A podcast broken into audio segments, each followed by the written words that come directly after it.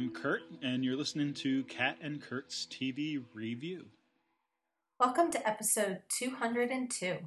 We can't always choose our circumstances. This week we're discussing season 4, episodes 1 and 2 of Battlestar Galactica Razor, and season 7, episode 4 of Buffy Help. As always, we suggest you watch the episodes before you listen to the podcast. Also, if you haven't done so already, you may want to listen to our first podcast to get an idea of our methodology. Alrighty.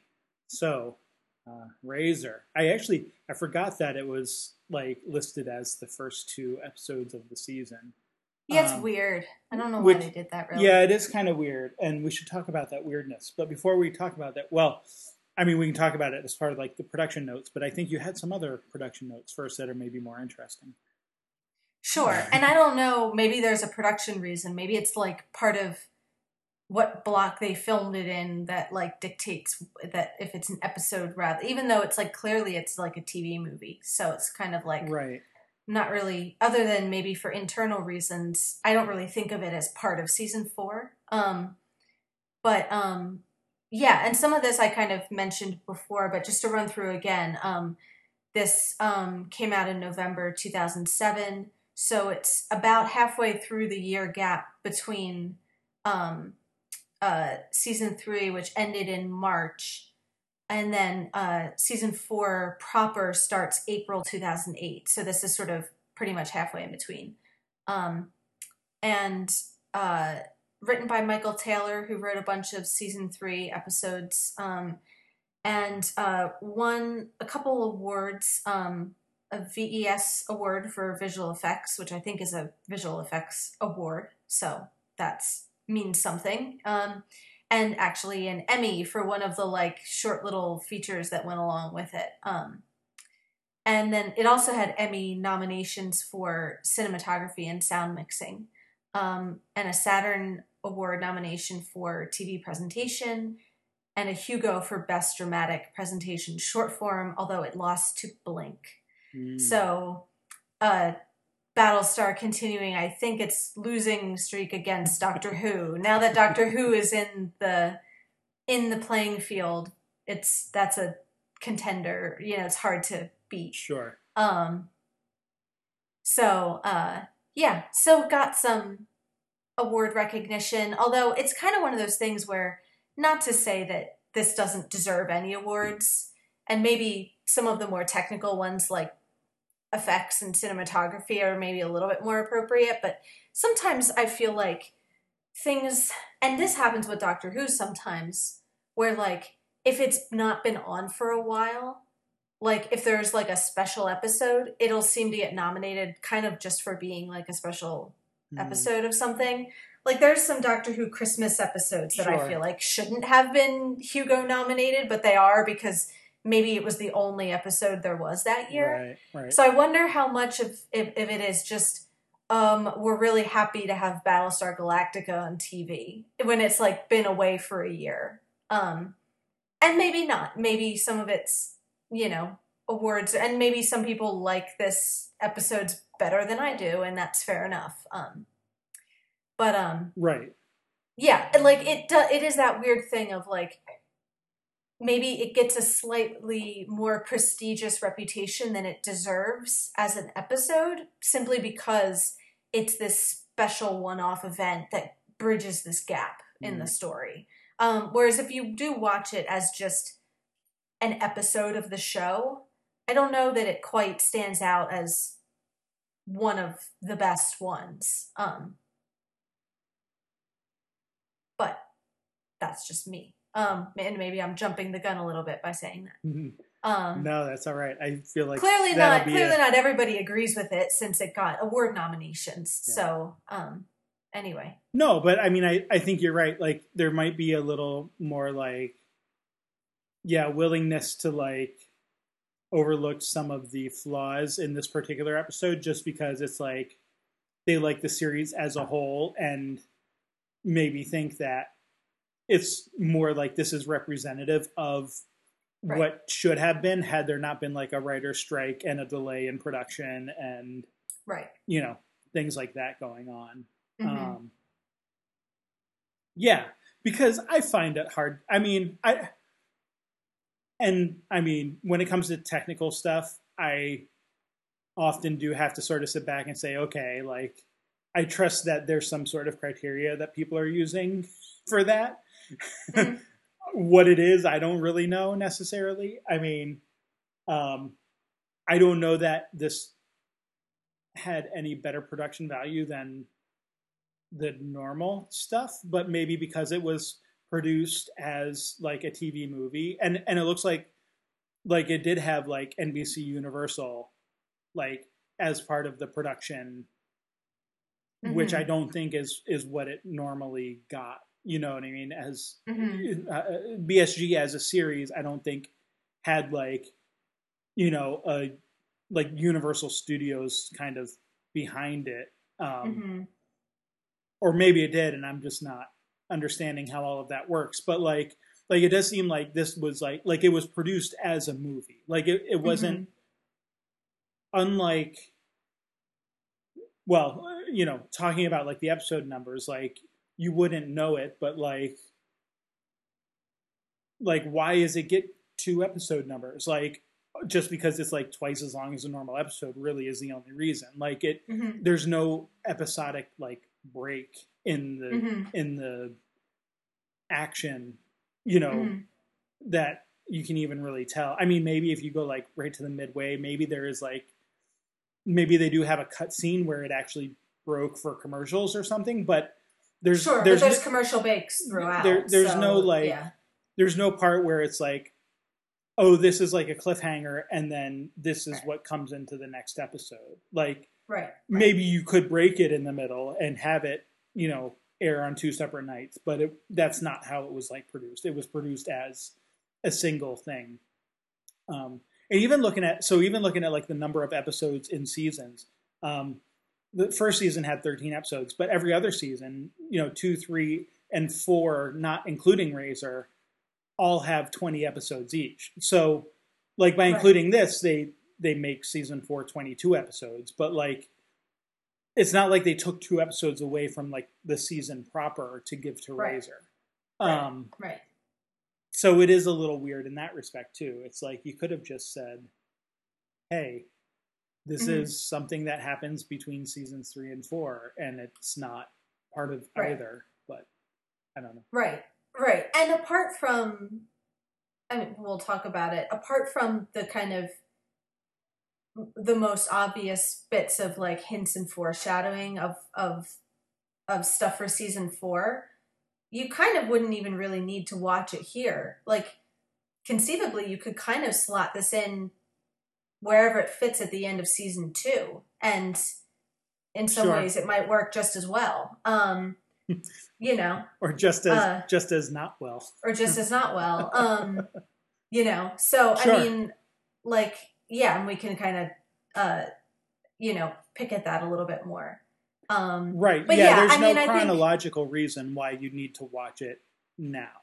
here, yeah, right, right. Um, but yeah, I tend to agree that other than the more technical awards, um, which uh, you know, I, I feel fairly confident that this is you know qualified to contend or win those. Um, in terms of the storytelling, hard to disagree that certainly Blink and other things were more worthy that year in terms of how they structure a story and kind of tell it over the course of an episode or whatever. Um, Hmm.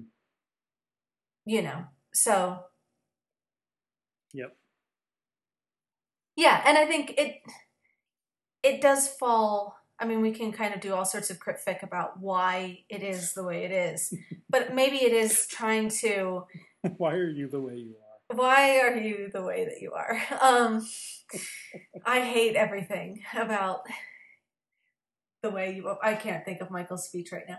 Um, so I feel like it's maybe falling into the cracks between both trying to set up and be relevant to season four and also want to not quite start season season four yet and be its own thing and be like well, we want to have an episode or a feature length something to do with Battlestar in the year break. Um, but we don't want to start the story up again quite yet. So what are we going to do? Okay, we'll tell a story about other characters in the world that you can explore their stories.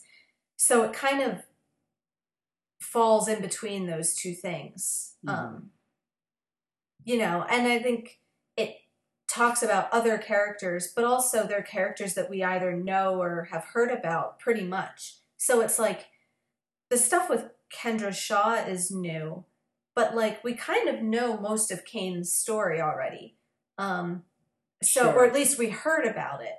Um, so none of that is hugely surprising, I don't think. Well, Um, and and I think some of that goes to why I actually do dislike it from a story perspective because it doesn't feel like a new story. It just feels like Right. all of the things that we've learned through exposition or what, what like you can almost like it's almost like um oh gosh, what's his face? The fat one who becomes XO. Um Fisk. Fisk, thank you. Like it's almost like they took the conversation between Fisk and Tigh when they're at the still and are just like, hey, let's turn That- that, into like let's just like make movie. that a Yeah. movie. And I mean, throw Right, in throw and- in a few other elements like um, the the guy who becomes the new de- you know who replaces Chief and uh, man, I'm do I'm terrible with the character names here. Um, Uh, Laird. Laird, thank you. And uh you know, like some of the stuff that he says too, and then like one or two other things, and it's like like yeah, like you already know it's not even like all right, so we've talked about like C.S. Lewis and surprisingness and Mhm. um I think some well, so like even a little bit on Twitter, like we were talking about like the Doctor Who finale, which okay, spoilers, Mhm. but like you know about how like you were talking about how like it's more about like like we know what's going to happen or like Mhm. who's going to still be here at the end of the episode kind of thing and it's more Mhm. about like how it happens but like you don't even have you don't even have like the the luxury of like or not luxury but like the pleasure of like learning new things about Mm. what's happening and stuff i mean they do kind of make up the whole plot about like rescuing people and and there's like this hybrid aspect which we can talk about and maybe is Mhm. only the real new thing to discuss but like like all the plot points all the like beats of the episode are pretty much like known it's not even like Mhm. you get to discover like the how and why of things it's like we've Right. already been told all this there's nothing like Right. really new here to Right. discover Well, and it just kind of occurred to me like it takes away a lot of the power of that conversation between Fisk and Tigh Sure. where you don't know for sure if he's telling the truth or not and it's that that possibility that it might be true but it might not is Yeah. part of one of the reasons that makes it scary. Um so I feel like if they'd known they were going to do this episode they would have been better not to have that conversation and Mm. let this come as a complete surprise of like holy crap look what she did you know like show her shooting her XO and show her decision to like abandon the civilians and everything. Um but they obviously told you all that already through exposition. So yeah it is just kind of dramatizing what we've already been told. And then it takes away some of the reason that was so scary in the first place um, which was just that kind of ambiguity of it all. Um, Yeah. so it yeah it, in kind of trying to do it both ways um they kind of cancel each other out a little bit Sure. Um, I also think there's a bit of a Nikki and Paolo uh, aspect um, to this of like trying Yeah. to get us to care about characters who were who were like in the background, but like they're trying to convince us that like we're important all along, and right right and um with Right. Shaw specifically like it's like not even like oh there's these background characters and we're going to like tell you a little about them it's like she became the XO. Like she was like Right. fairly significant part of like the Pegasus crew and like was friends with not friends but like a close associate of you know all these people who we've already seen and it's like oh hey look you know this person who you know nothing about like is suddenly like inserted into all of these important Right. um Right. you know events and and discussions and whatever and like i don't know there's it's that whole thing of like trying to just like thrust someone into the spotlight and and make you care Mhm. about them as a character but it but like i never kind of really do like Sure. um and i don't sure. i don't and I know think didn't like we like just that's talk a about that's a sorry i was just gonna say that's like a yeah. a fault of foresight. Like I feel like this is just one of those things where it's like they're like, okay, here's an idea for a movie, but we kind of need a new character to like make it work, and so we're just going to create this character, and she's going to do this and that and the other thing, Mhm. and uh, you know, but we're not really like she's not going to live past it, and we don't have time to like introduce her earlier, and so Mhm. like like it's hard like there's just not enough like i don't know that they put enough effort into really making you understand her character. Like she she doesn't i don't think i mean tell me if tell me if you feel differently but like i don't feel like shaw ever becomes a uh you know empathetic or or whatever you, you want to have character but i feel Mhm. and which isn't always like like it's fine like you don't always necessarily have to identify with the character or whatever like Mhm. like i don't i don't think you, that's necessarily always the point but like i kind of feel like in this case they were trying to make that the point like i do feel Mhm. like like they were going for the uh we really want you to identify with this person who struggles with you know the decisions she's made and the things she have to do in that sense i almost feel more for cain I Mm. don't ever feel that much for Cain, but I almost feel more for her than I do Mhm. for Shaw. But I feel like they were trying to, they were almost like pulling too hard on the heartstrings Mm. with Shaw a little bit. Mhm. Mhm. Um, I don't know. Uh, Maybe I'm, I, you know, what, uh, whatever. I don't know if you feel the same way or if, if there's something, Yeah. you know, different that you feel there. But like, that's just kind of my thoughts about Shaw and her character and sort of the way they try to sort of wedge her in here in that sort of Yeah. Nikki and Paolo way. and, right. Right. You know, don't know. Well, and um, I think that to take Nikki and Paolo as an example, um, spoiler alert for anybody who go watch Lost if you haven't seen it, you should have seen it by now. Um, and I don't, I feel they- like and it may be, it may be, sorry, I was just going to say it may be anachronistic because I, maybe Nikki and Paolo uh, came Nikki later. I don't, I don't remember what episode they showed up on, but um, I have to think about. They were probably around the same time. I think it was. I think because they're season three. I think they would have been around the same time, so that's kind of funny. But I feel like that's maybe I don't know if it's the lesson or a lesson of Nikki and Paolo was they did not work when they tried to pretend that they were there all along Mhm. like as much as the audience was saying we want to know the stories of the other people on the beach that didn't work at all like because we know that these characters haven't been important the whole time like maybe they've been lurking in the background but like or I think when they finally did work is in their last episode when they had decided to scrap the characters. And what they did was, I think, embrace the Rosencrantz and Guildenstern aspect of them. Of Sure. we may think we're important because everybody thinks they're important, but like you're not that important to the story. And you think you're a, a major character, but really you're going to get buried alive.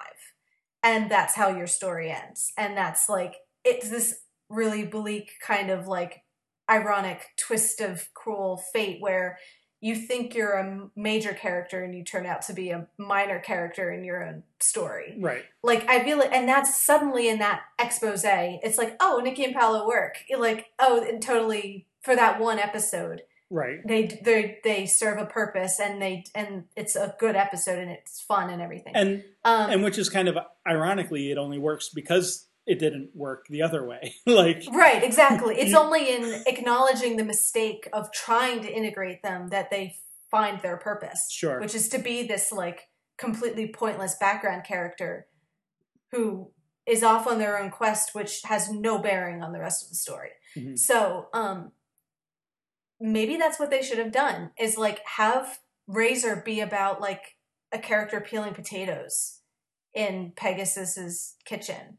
Like, not try to make it be about this super important lieutenant who turns into the XO who's been there the whole time, except she hasn't mhm. um, because you do feel of like, okay, why didn't we see her? Why didn't we see her with Cain? Why didn't we see her be one of like the bizarro characters who comes for like the greeting ceremony on Galactica? Um, yeah. well, it and- it just feels shoehorned in when it's like, yeah, if they had embraced that idea of like do the Rosencrantz and Guildenstern story where it's about some minor character who it's about the perspective of the powerless person in this awful situation. Um, right. maybe that could have been a more interesting angle rather than to make it about yet another like bridge officer in the hierarchy. Right, right. Um, and actually, And it really almost- struck me. It really struck me this time watching how much she kind of feels like an amalgamation of other characters rather than her own. Like, I can't believe this because in some ways I can't think of two characters more opposite, but um, she kind of seems to me like a cross between. Um, you mentioned Gaeta of like, okay, eager, ambitious bridge officer who's like the all-purpose jack of all trades in the CIC, but also kind of Starbuck, like the like, you know, insubordinate Sure. um military prodigy who has genius crazy ideas that leaders promote her fast and all this stuff. And it's kind of like okay, you kind of take the efficiency and CIC stuff from Gaeta or Dee or whatever, and then some of the like lean, mean soldier stuff from like Tigh and Starbuck, Sure. and then mush them all together and you get Shaw. But like, does she do uh, uh, beyond that? It kind of feels like what is she contributing that we haven't seen with other characters that we already are kind of invested in. Right. And even her thing of I'm a person who's made hard decisions. Well, yeah, that's the story of everybody on the right. show. That's like literally we just the had story of BSG. we just had a whole season finale where Lee gave a speech about how everybody's been forgiven for the awful th- crimes they've committed over the Well, course of this show. and that's- so that doesn't even distinguish her from like everybody else. That's part of my qualm with. So we haven't even reached all my qualms. Like I've only mentioned one of them so far, right? Like, Right. but like that's another qualm that I have is actually. So you mentioned like, you know, that it might be just as good having this episode like, you know, in between season two and three rather than three and four. And like in some ways that would actually be better because of that Mhm. very thing. Like, like we're going from Lee and his speech and like and even Adama like realizing like how much you know they've forgiven everyone and and that like even Baltar like hmm like you may or may not like Baltar or you know like we know like he had a gun to his head when he was doing that you know signing the the kill order and whatnot. But like even if you like didn't believe that or didn't know that stuff like like there's that aspect of like even Baltar gets a pass. And like wouldn't I don't know going back to this like pre New Caprica you know mm-hmm. like the horrors of you know what they did on the Pegasus and and then like sort of Adama at the end with like his like oh you know I've had to make you know tough decisions too and I'm not sure I would have done anything differently. Well except that we do know we we know Right. that you did do things differently uh, right, and, And- that's kind of the point of this story is like the road not taken. like sure or or one point anyway. Right. Which again maybe feels redundant because we've been told that before. Right. Well, right. Like we've already seen it, and it's not like we're even seeing it. Like, I mean, I guess we're in a way like we're seeing it through Shaw's eyes because, like, I would say she's pretty much the focal point, focal character of this Mhm. episode. But like, so we do kind of see it like through her eyes, I guess. But like, again, like I just don't feel it. Just doesn't seem like they do it that well. Um, Mm. another character that came to mind um, when you were talking about like focusing on like the characters who peel the potatoes. This is this is Seelix, right? This is the I'll Mm. wash your very important laundry, you know, like Mm-hmm. but like in in the half, you know, in the normal length episode Mhm. that they did her character there. And not even like solely. Like they focused on like Mhm. other characters and stuff in that episode too. Like i feel like they did a better job Mm. of like of that aspect of it. And and yeah she ended up getting you know the promotion and becoming a nugget and all of that. So like and we i mean we've seen seelix here and there throughout. So it doesn't it's not like we're Sure. just like inserting her places so like i mean there's different aspects of it but that's kind of like the point is that like they did it pretty well there i feel like of the Mhm. i'm just a you know i might be you know important but like all i'm doing is folding laundry and Mhm. and that's the sort of like rosencrantz and guildenstern you know Mhm. moment that resonates more with me than anything in this episode Right. um right. So yeah i don't i mean I, we're probably i'm maybe beating a bit of a dead horse but um i don't know. I i feel like it's just not I, it just doesn't resonate that much with me. And yeah like any lessons that we kind of learn are already learned any plot points we find out are for the most part except a few things maybe closer to the end um you know are already found out but right. anyway Right. Well, and and I mean, who knows whether we'll end up using the outline that we wrote here because our our first our first bullet point is about like the flashback within flashback within flashback structure, and you said it, it's flashbacks all the way down. Um, and I think that's part of the annoyance too. Is like it just isn't structured very, especially like when you talk about this being um, up against Blink for an award.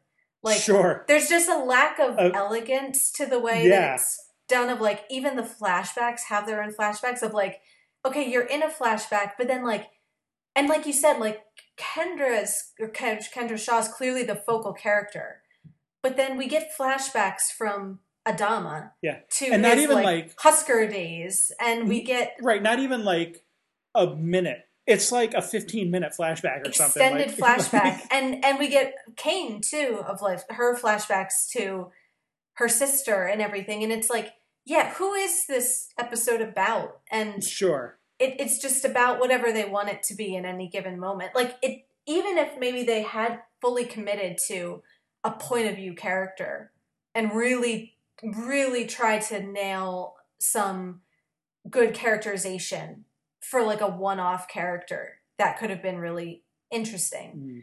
but it's like it's about her but then it's kind of not. Like you kind of realize she's sort of an excuse to tell the story which is just trying to give you some information about hybrids because that's going to be important later. Right. Um is Well, it really even about her when we can just randomly flash back to like husker's memories of falling through sky with the old cylon and everything? Right.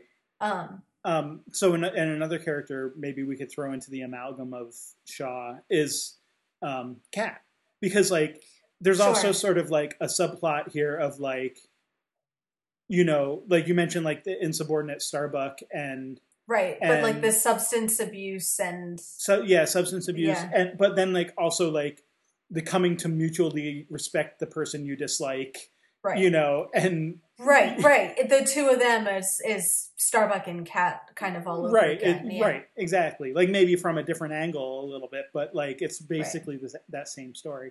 Um, Right.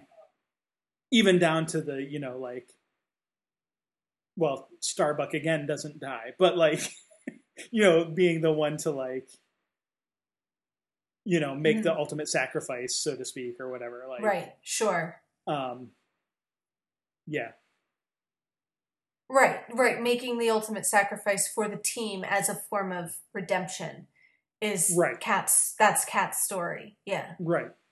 Um Yeah. And the kind of suicidal death wish is Starbuck again. Like, Sure. you know, or at least flirting with that is just, again a story we just saw with her. So, um yeah, it does kind of echo lots of other um characters plot lines and arcs and everything. and and it's tough saying that because like like that's not always a bad thing like having Yeah, repetition and and echoes like and and you know tropes or motifs or whatever you want to call them like right. Isn't that's like that's not even bad storytelling in and of itself it's just like No. it doesn't se- it seems more lazy or Right. Well, Or- yeah, maybe because uh, it doesn't add cr- anything. crutchy like i don't know i don't know what the right term is here um right. Like, does it? Does she do anything?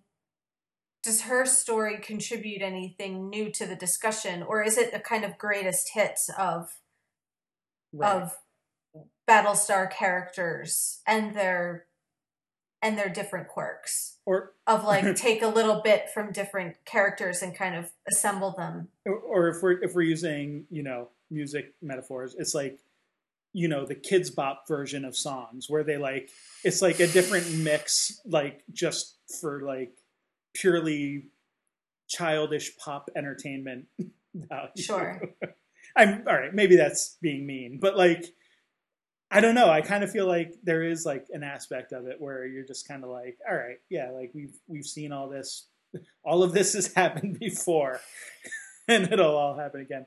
So um i had another I, I, have to, I have to share my second office reference because i thought of it while you were talking about um you know like like not quite fitting in or whatever. It's it's it's like when uh you know like when michael takes the uh when, when he's when he's dating carol and he takes the family photo of like her and her ex-husband and their kids like on a ski vacation and like puts his face in like the picture and it's like no this this just doesn't this doesn't work like you can't Yeah. just like do that like anyway That's funny. um, all right. So, I mean, I think we've hit most of like our first four bullet points of Sure. like, yeah, like there's like the flashback within flashback, and yeah, I agree. Like maybe if they had really picked that who that POV character was, then maybe it would be better. But like they don't, so this is what we get. Um, and it's like, and even like the episode itself, like the frame of the episode is a flashback because like it's been a while since like the Pegasus even existed, Mhm. like let alone was under Cain's command. And right. so, this is basically set in late season two. right, Like even the most, the latest timeline that we see is, like you said, pre New Caprica, um, Um, post Cain, pre New Caprica in that general timeline. right. So, uh, it is kind of weird to even go back, like, like to even just have that be like the frame of the episode without like itself being a flashback is kind of weird. Mm-hmm. Um, but it is what it is, and so like, I guess the only other sort of like meta element, you know, and, and, uh, and I don't know how much we want to actually go into like specific story details, but like the last sort of meta element is like the whole razor thing, which Mm. at least I feel like is maybe an I, I do kind of feel like it might have been a little overstated and a little overdramatic, hmm but like at least it's sort of a new way of looking at some of the themes of the show. So like I'll, I'll give them that much. Like the whole Mhm. like you know idea of being a razor in order to do like like being the cold heartless you know soldier who has to do whatever mm-hmm. it takes um well yeah i think i think you're probably right and um it's actually um one of the interesting parts of it is somewhere in the Pegasus arc, I don't remember what episode it was, Cain says something about that. Like so there's no explanation given. Um, but she says something about like get me some soldiers, razors. And it's kind of like mm. what does she mean by that? Clearly she means something and whoever she's talking to knows what she means by that. But it's this little code word that isn't ever explained. So I think it's kind of an interesting idea to like, oh, there's an there was something maybe the one thing from that whole Pegasus arc that wasn't already explored that like you can go back and say let's delve into what she means by that um and in terms of going forward right like it's like, not like like maybe the way she used it you just sort of assume she's talking about like a specialized like type of like it's like a ranger like an army ranger like it's like sure. you know like maybe a specialized type of soldier who you know like they right. have marines but you know maybe these are like even like elite marines they're they're the seals or the you know yeah rangers of whatever right. the colonial military system is right. Yeah like you don't you don't get any explanation. So like i feel like that is more good fodder for to go back in and maybe try to like there is something to explore that isn't just mm. reiterating what we've already been told. But in terms of like going forward to the story i think um one of the lines that jumped out to me this time is in her explanation about being a razor cain says that you know the war is making them this war is making all of them razors. And i think to think about it in terms of the wider story we've been told, and here we see what Cain's decisions were and what that effect that had on the Pegasus and the effect it had on the people who worked for her and how kind of sure. you know uh, ruthless and ultimately messed up they all were. Um, but her kind of saying in a broader context it's happening to everybody and maybe she doesn't even mean it she's not talking about galactica but i think when she says that, I, the audience member, hear this is making everybody like this. Um, sure. Um, and especially, I think, coming off of that season three finale, where yes, it's about forgiveness, but it's all, again, about a speech about the terrible things we've done. And sure, it's not necessarily to say that we have been forgiven, isn't the same thing as to say we'll never do it again or we're now enlightened and above making these terrible decisions or mm. you know or or that we'll never face a situation where these kinds of decisions have to be made again. Um so i think maybe that's a little bit more subtle. Like it does suggest something about the rest of the characters not just not just that pegasus turned these people into these hardened weapons but the idea that maybe that's what's happening to all of the all of the characters over the course of the story and everything. Um, or or not, and maybe that's Cain's yeah. philosophy, and she's wrong about that, and that's but that's a kind of question that it sort of introduces. Sure. Yeah, and I don't. I mean, right? I don't. I don't necessarily like. I don't doubt that that's what Cain believes. I guess the question becomes: Is do we is, have is, to? Do, yeah, does agree that, with that? Is that yeah. necessarily what we should believe, or I mean, and may, uh, not should, or I don't mean like should. Like, is that what the writers are maybe trying to get us to think about, or is that what um, is that what does end up happening? Like, like because there is a sense where, like, yes, like, I mean, yes, Lee points out and is right to point out, like, how much like everybody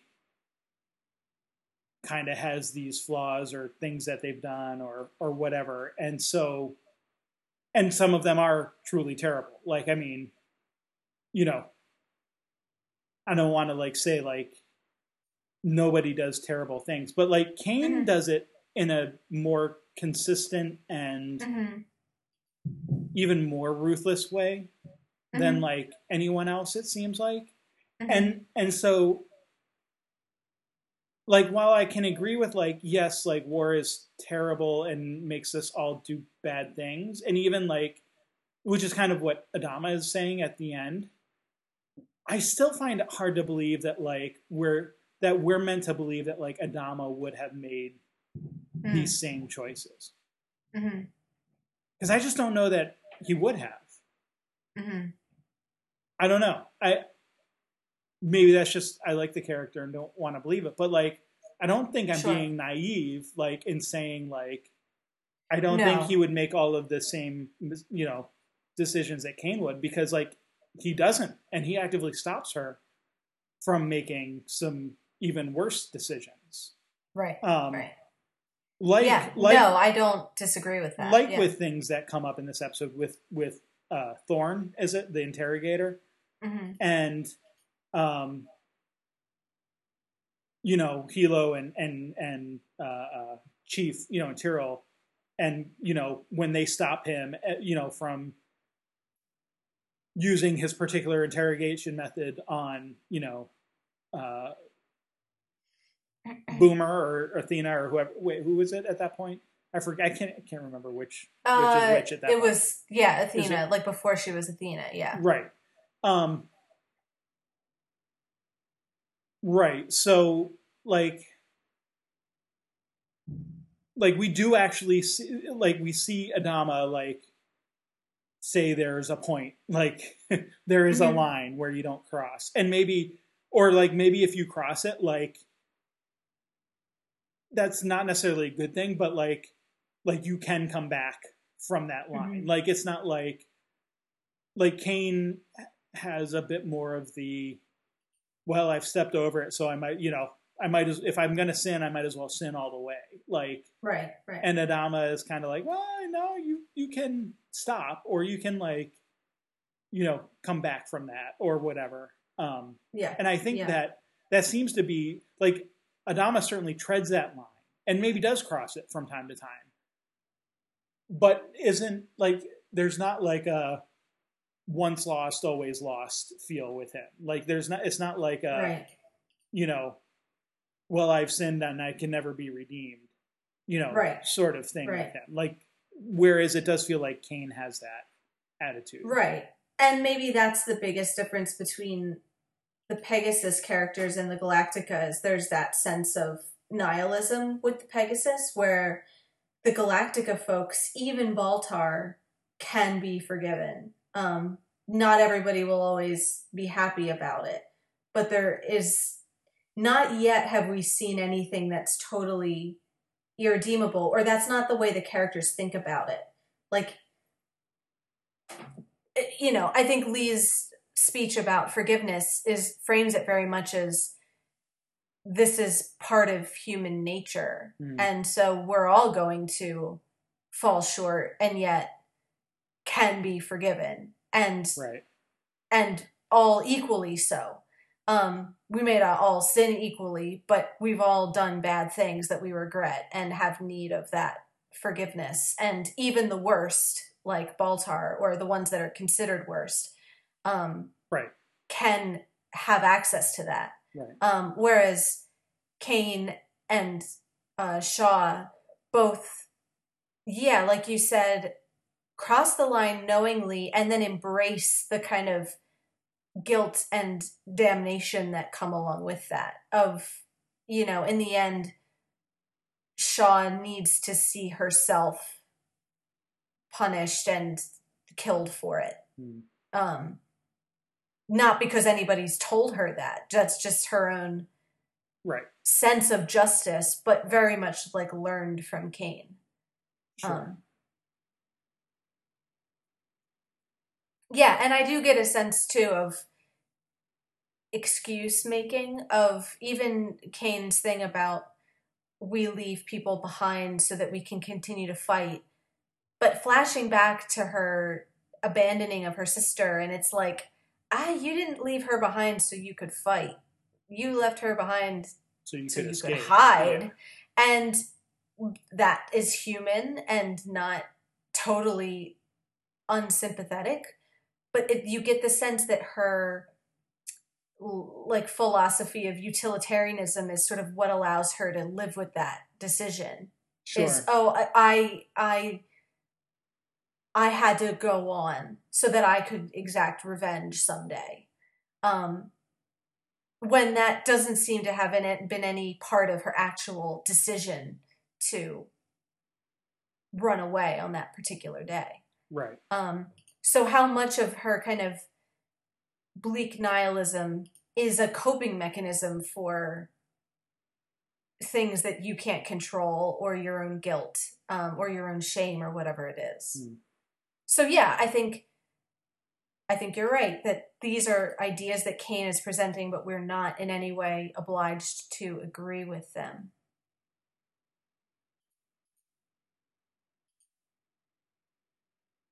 Um, all right. So I don't know how much story we need to go through. Like, I kind of feel like a lot. I mean, a lot of we it. talked around it a lot um, yeah, a lot of it's like you know, there's this. There, I mean, there's a rescue plot. They're they're uh, they're rescuing Lieutenant MacGuffin and his MacGuffin crew. Um, yeah, we don't even really know who it is they're rescuing. Um, but apparently, they were taken and put on this hybrid ship. On this ship used for a hybrid, not a not the ship itself isn't a hybrid. Right Although it might be driven by one of the other hybrids. I don't. So there's this, there's a bit of confusion going on here with like the hybrids, and they do sort of like talk around as like, oh yeah, and then there were like these other hybrids that like came along later, and you know yeah they drive our ships and stuff. But like, And I mean, speaking of things that annoy me, like that scene where it's them all talking, standing around like in the hangar deck talking about what this hybrid ship could be. And it's like, it's all the like people whose names appear before the credits. And you just know it was like, okay, we're contractually obliged to like squeeze these people in here. So like sure, Baltar needs to be there, Athena needs to be there right, you know like anybody who doesn't have a, a scene elsewhere like come and we'll give you some things to talk about like it just it does just feel like everybody marking time before we can get back to like the real story sure. um anyway it just is No, it- it- obvious it's- and annoys me It's definitely true. Um, right. Like they couldn't. Right. It's like okay, we'll just schedule all, all of you to come in on this one day, on this one day and, And so we, you can get knock this and, scene yeah. out, and Yeah. yeah. Right, but they wouldn't they didn't make the story like about those people if they had to use them. It's about something else and we're just going to kind of Sure. shoehorn them in there. Um anyway, Um. but yeah, so the hybrids I guess uh, you know, I guess a little shoehorned or not is the thing that I guess is most overtly trying to set up season 4. Um, Sure. And I guess it's kind of interesting to take a kind of element of the mythology that we know, which is the hybrids, and introduce more elements to that. Um, I guess expanding why they were like a little bit more about them that Sure. okay they were originally this was this was the first pass at a humanoid cylon Right. and it kind of didn't work and was creepy as heck.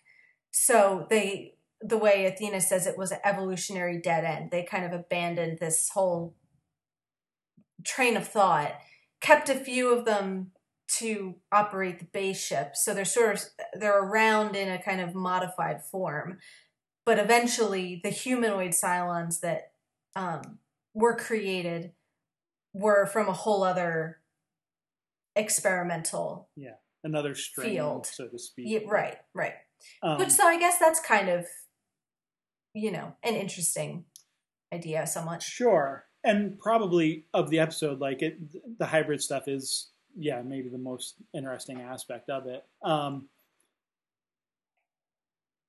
and yeah, because I mean, there is, like, I do feel like in the whole show there is that question of like how did you get from like these clunky you Mhm. know uh mechanical looking you know cylons to the human or you know human looking uh Mhm. you know fleshy skin Mhm. jobs that we you know now see um Yeah. so like i mean I, like that that is definitely a question that they haven't really talked about much in which um but then again there's like this like adama oh well there was that one time where like i accidentally like was shot down over this thing where cylons were doing uh experiments with these like human kind of looking things that were sort of half machine half human and it's like here's this oh, whole you thing just- I've never mentioned before. brought this yeah. up now like Yeah. um right. Oh, maybe they were like kidnapping people and you know experimenting on them, and yeah. Could and maybe and oh, mentioned that, and not even like it's not even like oh yeah that just like that was this weird thing that happened to me like somewhere along like the fighting it's like it was the day of the armistice like like it was literally the day that like peace was declared like right. like Well, it's not something like- that you would like everybody knows where they were like on VE Right. Day or like when the Berlin Wall came down or like when JFK got shot. Like this is like momentous moment in like the history of the colonies. Well, and you feel like the only reason it happens at that moment is so that you don't question why they never like followed up on this. like why did we never like learn what this was? Oh, because peace was declared and they escaped with the evidence. So we just sort of figured let well enough alone. Yeah, but Um, but then there's like stories of like Bulldog, you know, like like where it's like they had like secret, you know, incursions into Cylon space. Like, do you Sure. really think that like like they couldn't have come up with like a sort of like a spy story of like the Right. time where you know we sent someone to try to figure out what was going on with these hybrids? Right. The time that Tigh had to go behind enemy lines and, Sure. you know, which infiltrate. given given the most recent revelation might be the most interesting story to have him Sure. be- oh geez. be like a Cylon infiltrator and wondering why like it's so easy for him, you know, Right.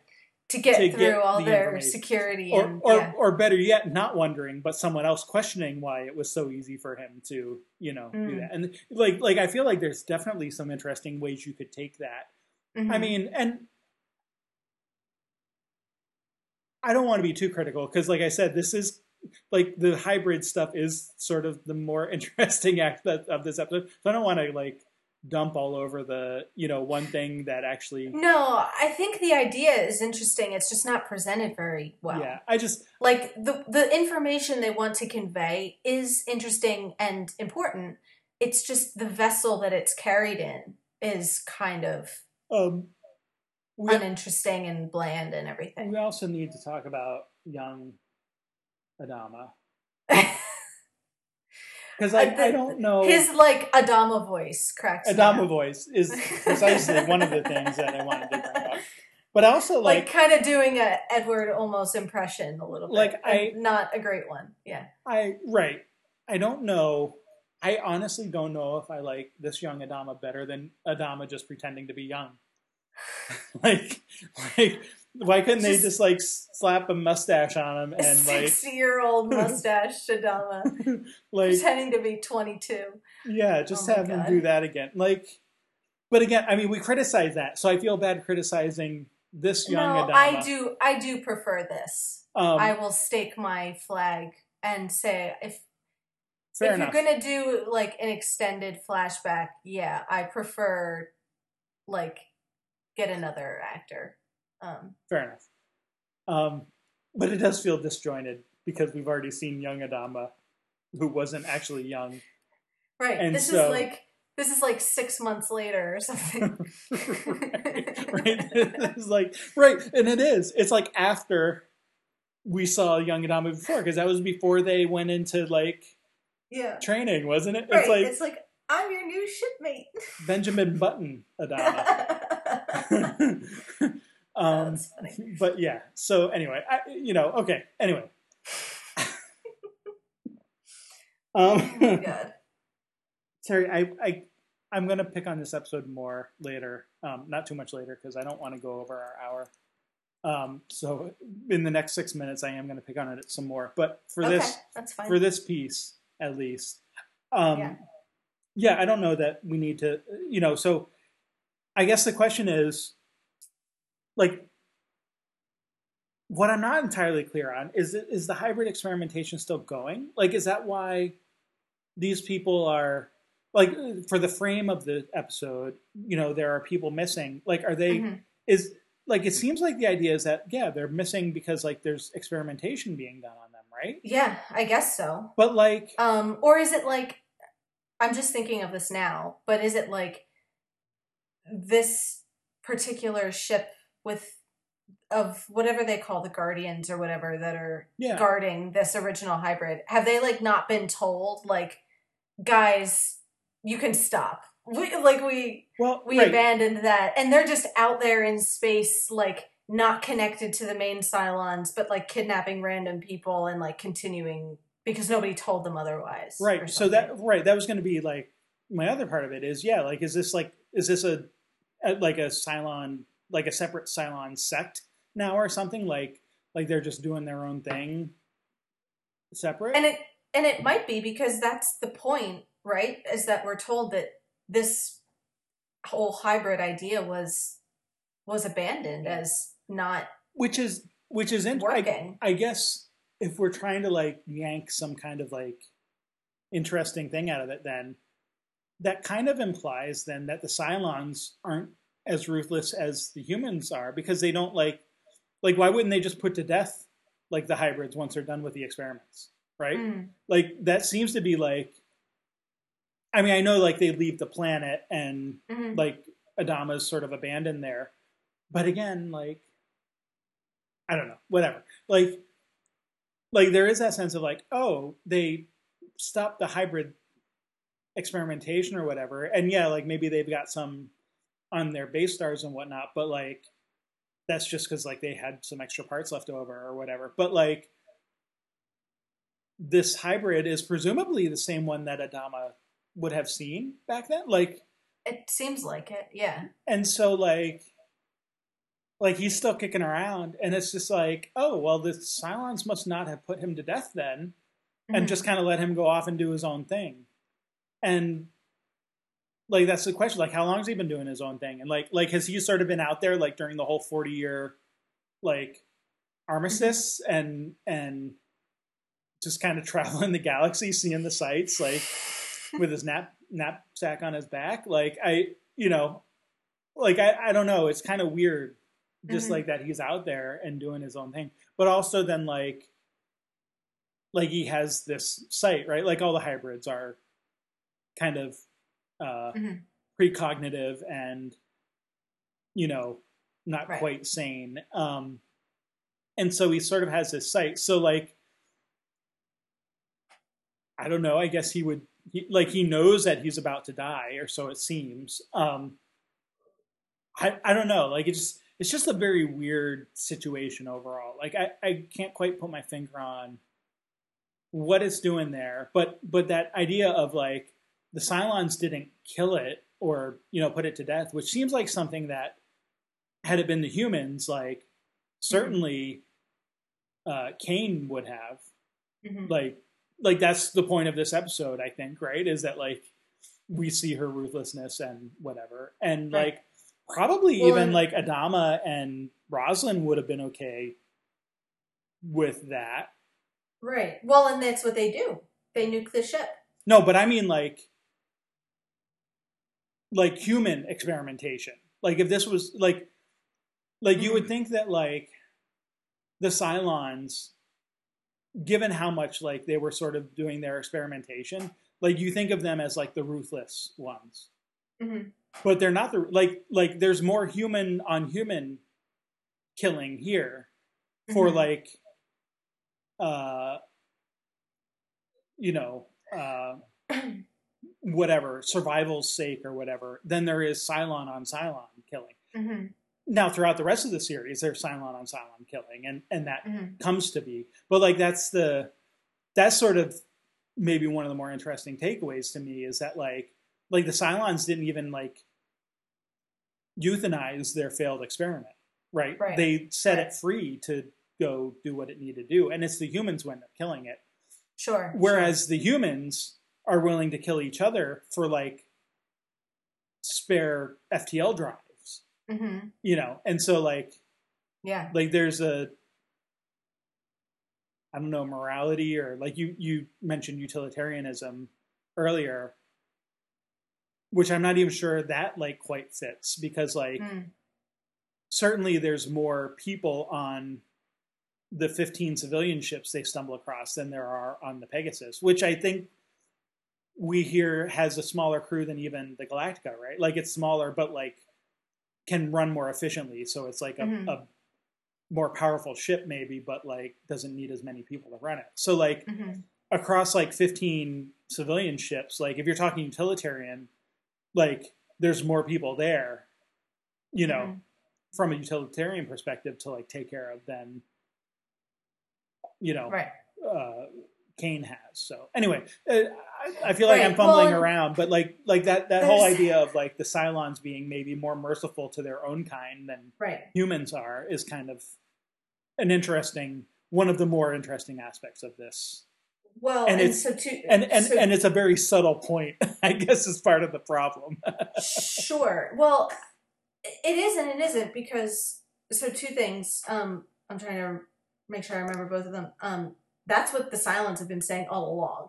you know, is like a subtle know. point in this episode, maybe I should say. no, and that's what I'm saying. Like, I think it is subtle, but it ties into like a more long running theme. hmm um and you know it, it doesn't if it doesn't prove their point it at least gives some credence to their point it gives some weight to it of like okay we are seeing demonstrations of ways in which the humans are crueler to their own um but then also um i think there's a kind of interesting and cool parallel between uh like you mentioned uh stripping the civilian ships for FTL drives and other things. And so you have the humans ripping up machines for spare parts, and you kind of have the machines ripping up humans for spare parts. Sure. Like, Sure. which is like, eh, you know, d- depending on your perspective of life in the machines and the Cylons and everything, I'm not saying one is worse or better or that they're equal, but I think there's an interesting parallel there.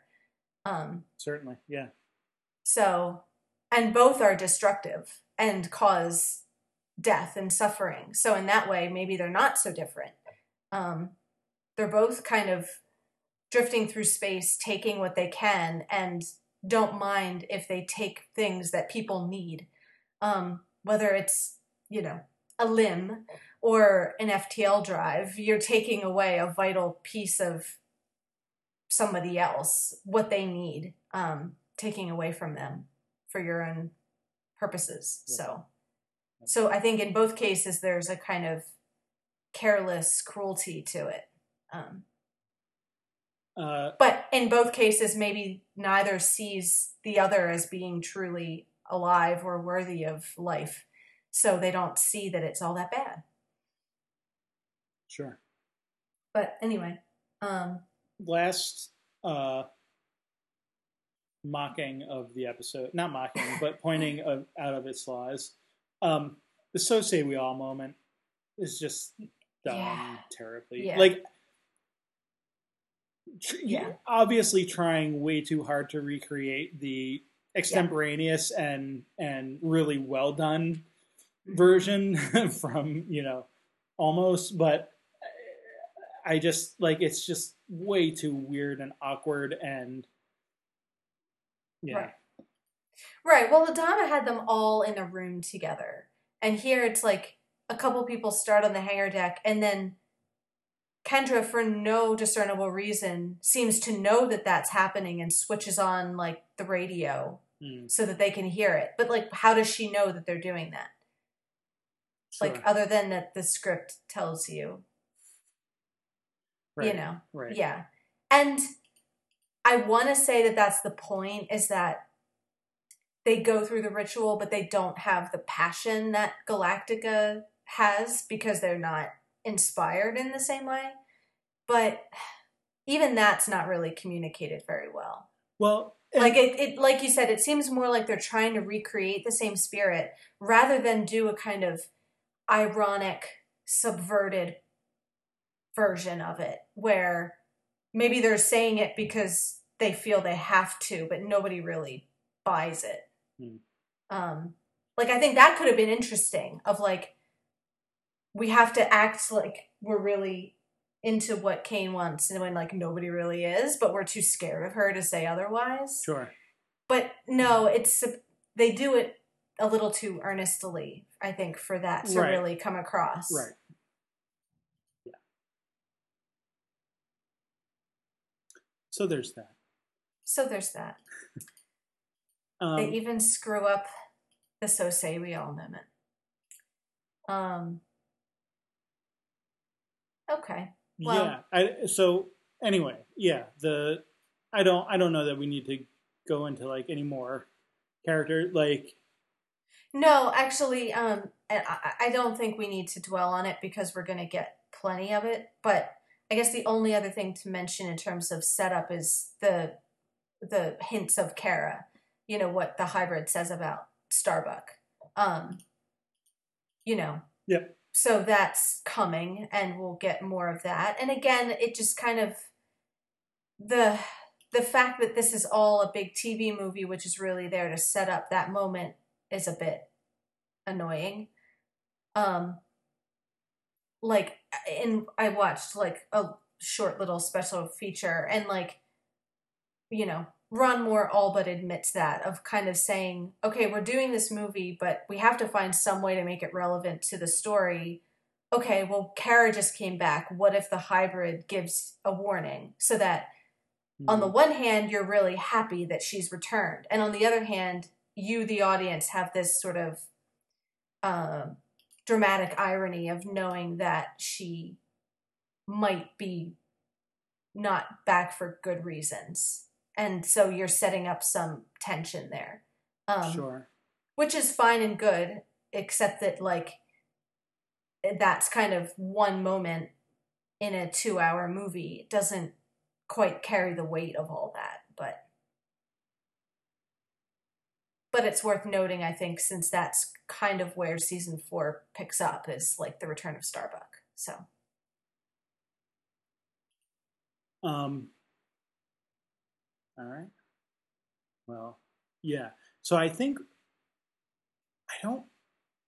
Rem- I don't believe I saw Razor actually when I watched this through the first time, but I did start watching live when mm, season four started. Like I caught up, you know, sometime in the hiatus between season three and season four. Season four proper, not including Razor. And I don't think Okay. I I don't think I actually. so did you ever watch this before? I don't or think- is this the first I time have you saw it? I have seen it, but I think I saw it after. Gotcha. See, like I think I went back and watched it and and was Gotcha. kind of like, eh, okay, whatever. Like Sure. at the time too. Um, although I have not ever seen the plan, so when we eventually get to Oh, that, okay. we'll we'll have to talk. Like that'll be completely new to me. But New But territory, um, yeah. I did. I I at least saw part of Razor. I may I may not have actually watched the whole thing, but I do know that I, I do know that I've at least seen part of it because there were certainly parts that I remember. Yeah. Um, but it, but not. But so this not was the in, point. Not in the- like I didn't see it. I. I had seen all of season three and then started with the next episode, you know, of season four. So I didn't watch it in Okay. in this order, which, as we've talked about, isn't necessarily important to do anyway. sure. Um, right, because all of the all of the ambiguity of is Starbuck good or bad is going to be plenty clear from episode one, even without Razor. Um, so yeah, so this was the point where you started watching live, like as it aired. Mhm. Okay. It, well, with the next episode, yeah. Yes. Yeah. Right. Interesting. I mean, neither here nor there, I guess. Well, I mean, if you can, I'm terrible at this, but if if any of it becomes relevant to, if you can recall your Yeah, I mean, your feelings or your impressions, I never really, um, I don't always remember what my first More- impressions of anything was, but more just annoyance, I think, that it was so long from the first half to the second half of the season because there's sure. there's another year that goes strike. by. Right. There's like a full year. Yeah. Yeah. Um, Right. and I mean, I know they did this in season two as well, but like the whole like half numbering of the seasons felt to Mm. me more like gimmicky to sell more DVD box sets than truly Sure. necessary. I mean, again, like I know there's like Right. the timing aspect, so like you don't want to go a whole year, bef- you know, another whole year before Right. you release the DVD set. So like there's that Right. aspect, and I get that from like a marketing and merchandising perspective, but it also like as someone who like wanted to buy You the want the DVDs, set of something. it's yeah, like yeah. buying half a season for and not even like like it wasn't like it was cheaper to do it it was like Right. you get 10 episodes and it's the price of a regular season and you're kind of like eh come on here dude. Oh my god, it's not as bad as what Doctor Who does this day these days of part one Sure. and part two when there are twelve episodes. So sure it's six. i actually noticed six. that yeah like the part one already is out right like even even before Right. like the Yeah, even season before finale came has aired, it was just nonsense because I mean maybe some people are buying them. I mean I'm I'll wait for the complete set. Sure. So that's but it is it is annoying when you have a twelve episode season and you're like six episodes is not Yeah. unless it's like a mini series that's designed that way. Like right yeah, you're right. This is just an excuse for m- merchandising. Um, and there's not even a break, so it makes no sense. right Um, so that's worse. But this is the only thing I think But- that makes this um, understandable is the strike. Is the Sure. fact that there's that year. and and that's if why it's a gap of like, if there's a month or two, you kind of feel like just wait. Like Right. you're fine, just wait. and that's why I, I acknowledge that like I like I know they did in season two as well where there was like a, it was like almost a full year I think between I don't think it was that long. I think it was Uh, like a couple months, maybe. Maybe. Oh okay no you're right it was September was the last episode and then January was first so it was longer than like maybe your normal because it, it started it was like a summer season Okay. for the first half and then came back in January so you're right it wasn't a full year um, Yeah. Right. Not quite long enough to justify it, But- but, but I remember them doing it. I, re- I remember seeing that and just being Mhm. like, all right, this is like getting to because I think it was like like maybe they're I don't even know if they're doing it with other shows now. Um, so like another show that I brought up though in our discussions, like Suits, um, does like it's a summer and a winter show, so it's it airs like in the breaks between. So they do like half a season in the summer and half a season in the winter, and it's Mhm. like, but I don't think they are selling episodes like that. Mhm. Like I think they're still doing like full season like Mhm. sets and that kind of thing. And I just remember this being like one of the first times of seeing Yeah. that where they're like breaking up the season like in the DVD set. right. Right. And maybe it's becoming more prevalent now than it was like with Doctor Who or, or other shows, but I, yeah, I don't, know even any think other shows that do it. I don't know why Doctor Who does Yeah, I was gonna say, like, I just don't- to sell. I don't think it's stuff, necessarily more popular now or whatever. But it just like I just remember that being like one of the first times I ever saw that. It was just kind of like, all right, yeah, that's a little ridiculous. But anyway. yeah, sure. Anyway, we'll have plenty of time to talk about season. Well, luckily four. we don't have to wait a year in between. Oh yeah, we can. Um, and I didn't have to wait a year when I watched it, and I'm glad because, like, yeah, it's definitely, um, you know, in the middle part there are some big cliffhangers. So I'm glad uh, that I. I mean, I, I'm sorry I missed it live and missed the Excitement the water cooler aspect of it. Um, Sure. But in terms of watching, um, it would be tough to break up season four into halves and not be able to continue it straight away. Sure. Um, I can definitely see that. All right. Well, see, I didn't think we would actually get a full hour, and now we've gone over. Um, There we go. so, I guess, uh, yeah, we can move on though. Um, Yes. On to Buffy, and I think On so. to Buffy. So I mentioned to you after after I had rewatched this because I actually forgot that this was the episode that was coming up. But um, this is like one of my favorite episodes I think this season, and uh-huh.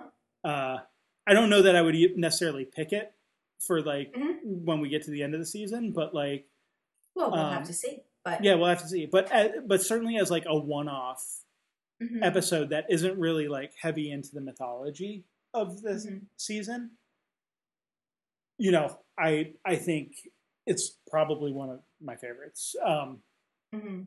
and so we can talk about some of the thing the reasons why but um where Sure. would where would you like to begin And are there any like production notes to go with it, or not really? well i mean so it's fine if not.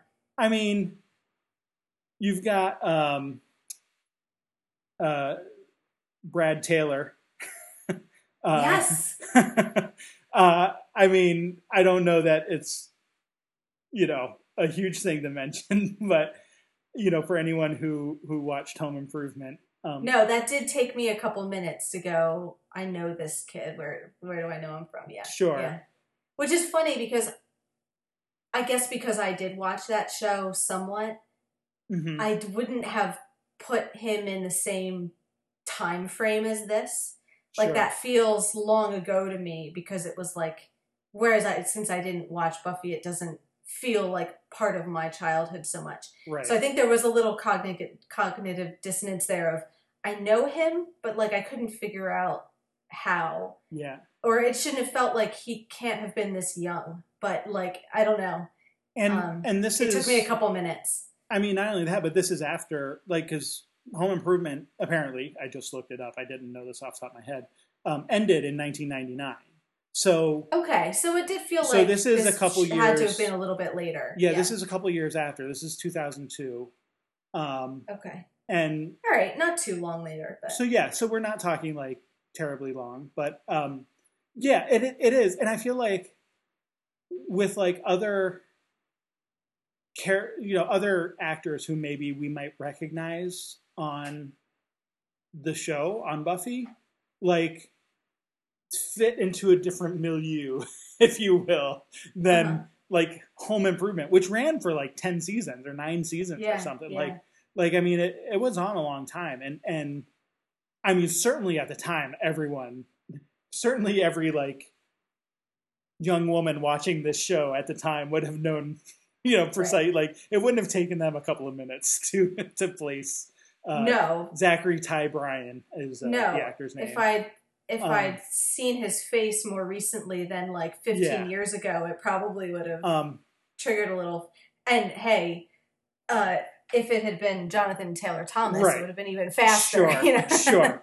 I mean, So- right? He was he was obviously the heartthrob. Which actually, uh, a funny tidbit. I also just learned in researching for this episode um, is that uh, Zachary Ty Bryan is actually a month younger than Jonathan Taylor Thomas, um, even Hmm. though he played his older brother on Interesting. Home Improvement. But anyway, we're not talking about Home Improvement. um, but you asked about production notes, so I felt like at least had to mention him um, as as a guest star here. Yeah. Um, Well, and I feel like I know Cassie too, but I looked her up and.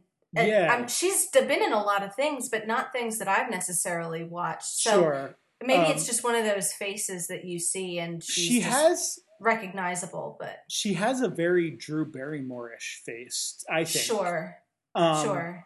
And and it, so it that seemed might like be somebody who I felt like I knew from another sitcom and couldn't Yeah. place her. But, so sort of her her but pre- yeah, Drew Barrymore. Yeah, her pre Buffy uh, name to fame is um, co-starring with uh, Selma Blair uh, on Zoe Duncan, Jack and Jane, which I never watched, but I guess No, was like a WB slash CW show about four people with those names. Um, uh, in like a high school, it only aired for like a couple seasons, um, sort of simultaneously uh, with Buffy, I guess. Although, I guess I would have been I don't I don't remember the timing well enough. If that was when Buffy was on the same uh, uh, Hmm. network or not, but anyway, so um, she was one of the I don't know.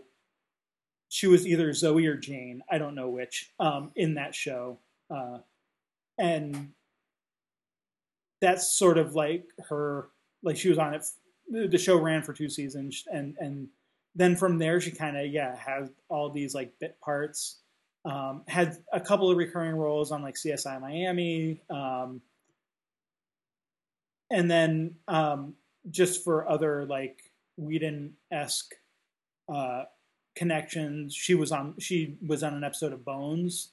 Um, Mhm. She was on an episode of Grimm, uh, which was produced by David Greenwalt. Um, Mhm. and then uh, she also um, uh, where was it? Where did I see? Oh, I'm sorry. I thought I had all these like in a row here.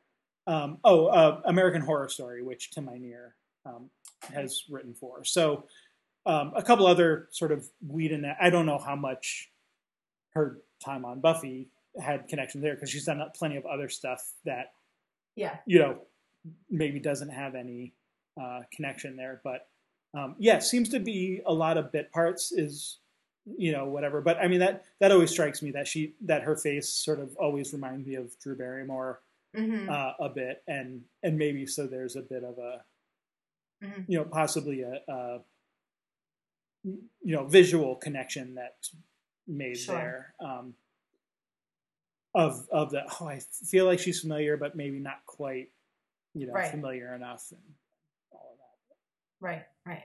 Um, but yeah, I think I mean she does a good job. I think in this episode, I think Mhm. um, I really like the characterization of Cassie, and I think um, Azura Skye. I don't remember if we mentioned her name. That's the actress's name. Um, Mhm. uh, I think she does a really good job of sort of portraying well, uh, portraying Cassie well, and and um, I'll kind of throw out there like, and we can talk about this because the way we sort of ordered it is from Buffy's perspective, and Mhm. and what I one of the things that I like about this episode, and, and I think I texted this to you um, sort of after I remembered that this was the episode we were watching, is Mhm. that um, I like the way that this episode goes back to sort of the early season one perspective of you know high school is hell, Mhm. but totally takes you from Buffy's perspective as an adult. Mhm. And so obviously there's the, you know, counseling stuff that where like her job is now to listen to how high school is hell for all of these students that she's helping. But there's also Mhm. like a hellish aspect for her as an adult, Mhm. you know, having to talk to these students and not necessarily being able to help them. Like yeah. like some she does some don't actually need help and are sort of you know we can talk maybe through some of the different students that she works with but like um you know that idea of like as the slayer you know as someone who like fixes things for other people if we you know sort of describe slaying as doing that in a way that's maybe a roundabout way of describing what a slayer is but like as a counselor and as someone who's like job and mission in life is to like help other people Mhm. um sort of the metaphor or hell of it for buffy i feel like in this episode is that she can't help and Mhm. and that feeling of powerlessness even as like an adult as someone who's supposed to like have it figured out or you know i mean not that we i mean we saw buffy last season and how figured out does she actually have it like we know but i feel like that's the that's the thing that kids and especially like kids who are teenagers and whatever are like like that's the perception of like oh as an adult like adults have it figured out and like when i'm an adult i'll have it figured out and like Mhm.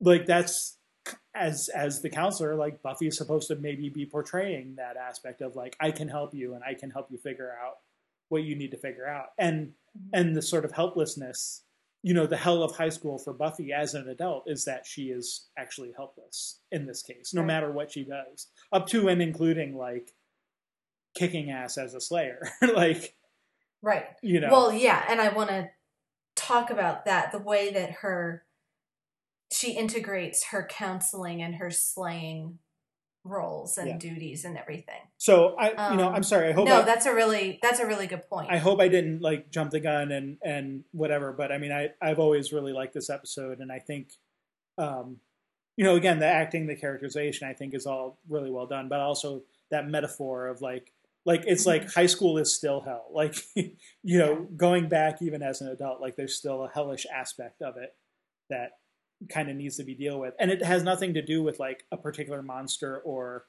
Mhm. you know evil person or whatever like it's it's just Right. the way it is like there are some people you just can't help and uh, right. you can't always choose your circumstances to uh, pick the line that we used for the episode here but anyway Well, and that the um the metaphor and even the monster, if you like, is not so much the the demon or even uh the the boys or the cult or whatever. It's it's it's Cassie's precognition. It's her sense of she knows what's coming. It's that kind of that's the thing that Buffy can't fight is Hmm.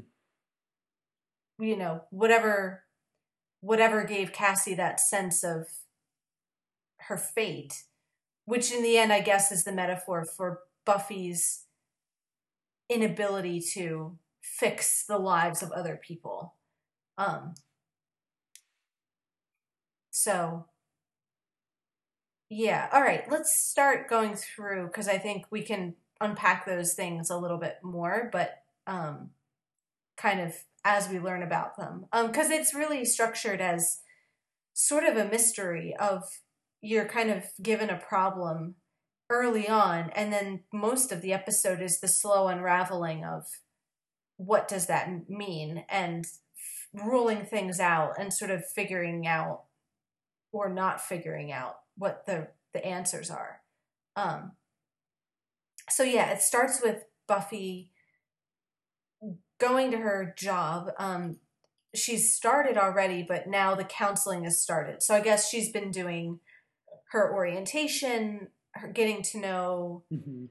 her desk, her office, what her her roles and her duties are, getting to know maybe student files, that sort of thing. But now students are going to be uh, sent to her for counseling. Um, and I'm not a counselor at my job, but I do meet with students um, and who come with questions and problems. And it is very much that nervous thing of you feel obliged to fix it for them, and they kind of expect you to to Hmm. a certain extent. Like they'll come in very clearly with a in my case it's something simple like these two classes conflict and I need both of them. But they kind of expect you to be able to say, well, we'll move a class to accommodate your schedule. Like, what are you supposed to do? Like, they maybe come with as something that isn't, there maybe is no solution other than talk it through with them and try to figure it out. But I can kind of relate to Buffy's that feeling like because they come in with these expectations, you want to y- you want to respond. You want to be able to say the right thing that's going to put them at ease or have that solution that is going to make everything sort of work out and uh, be all okay.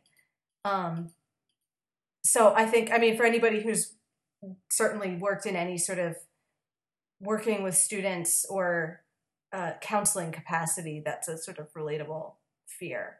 Um, and Willow even mentions on top of that, you know, Buffy has no counseling experience, never held um, a job other than her Double Meat Palace uh, fu- fast food service job.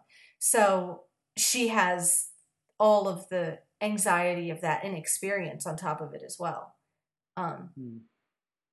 so um so yeah her first day and so i kind of wanted to go through the vignettes of the students that she talks with before we get to Cassie, and they are kind of to varying degrees of severity and seriousness. Um, so we get a couple of their names, not all of them. So I'm not.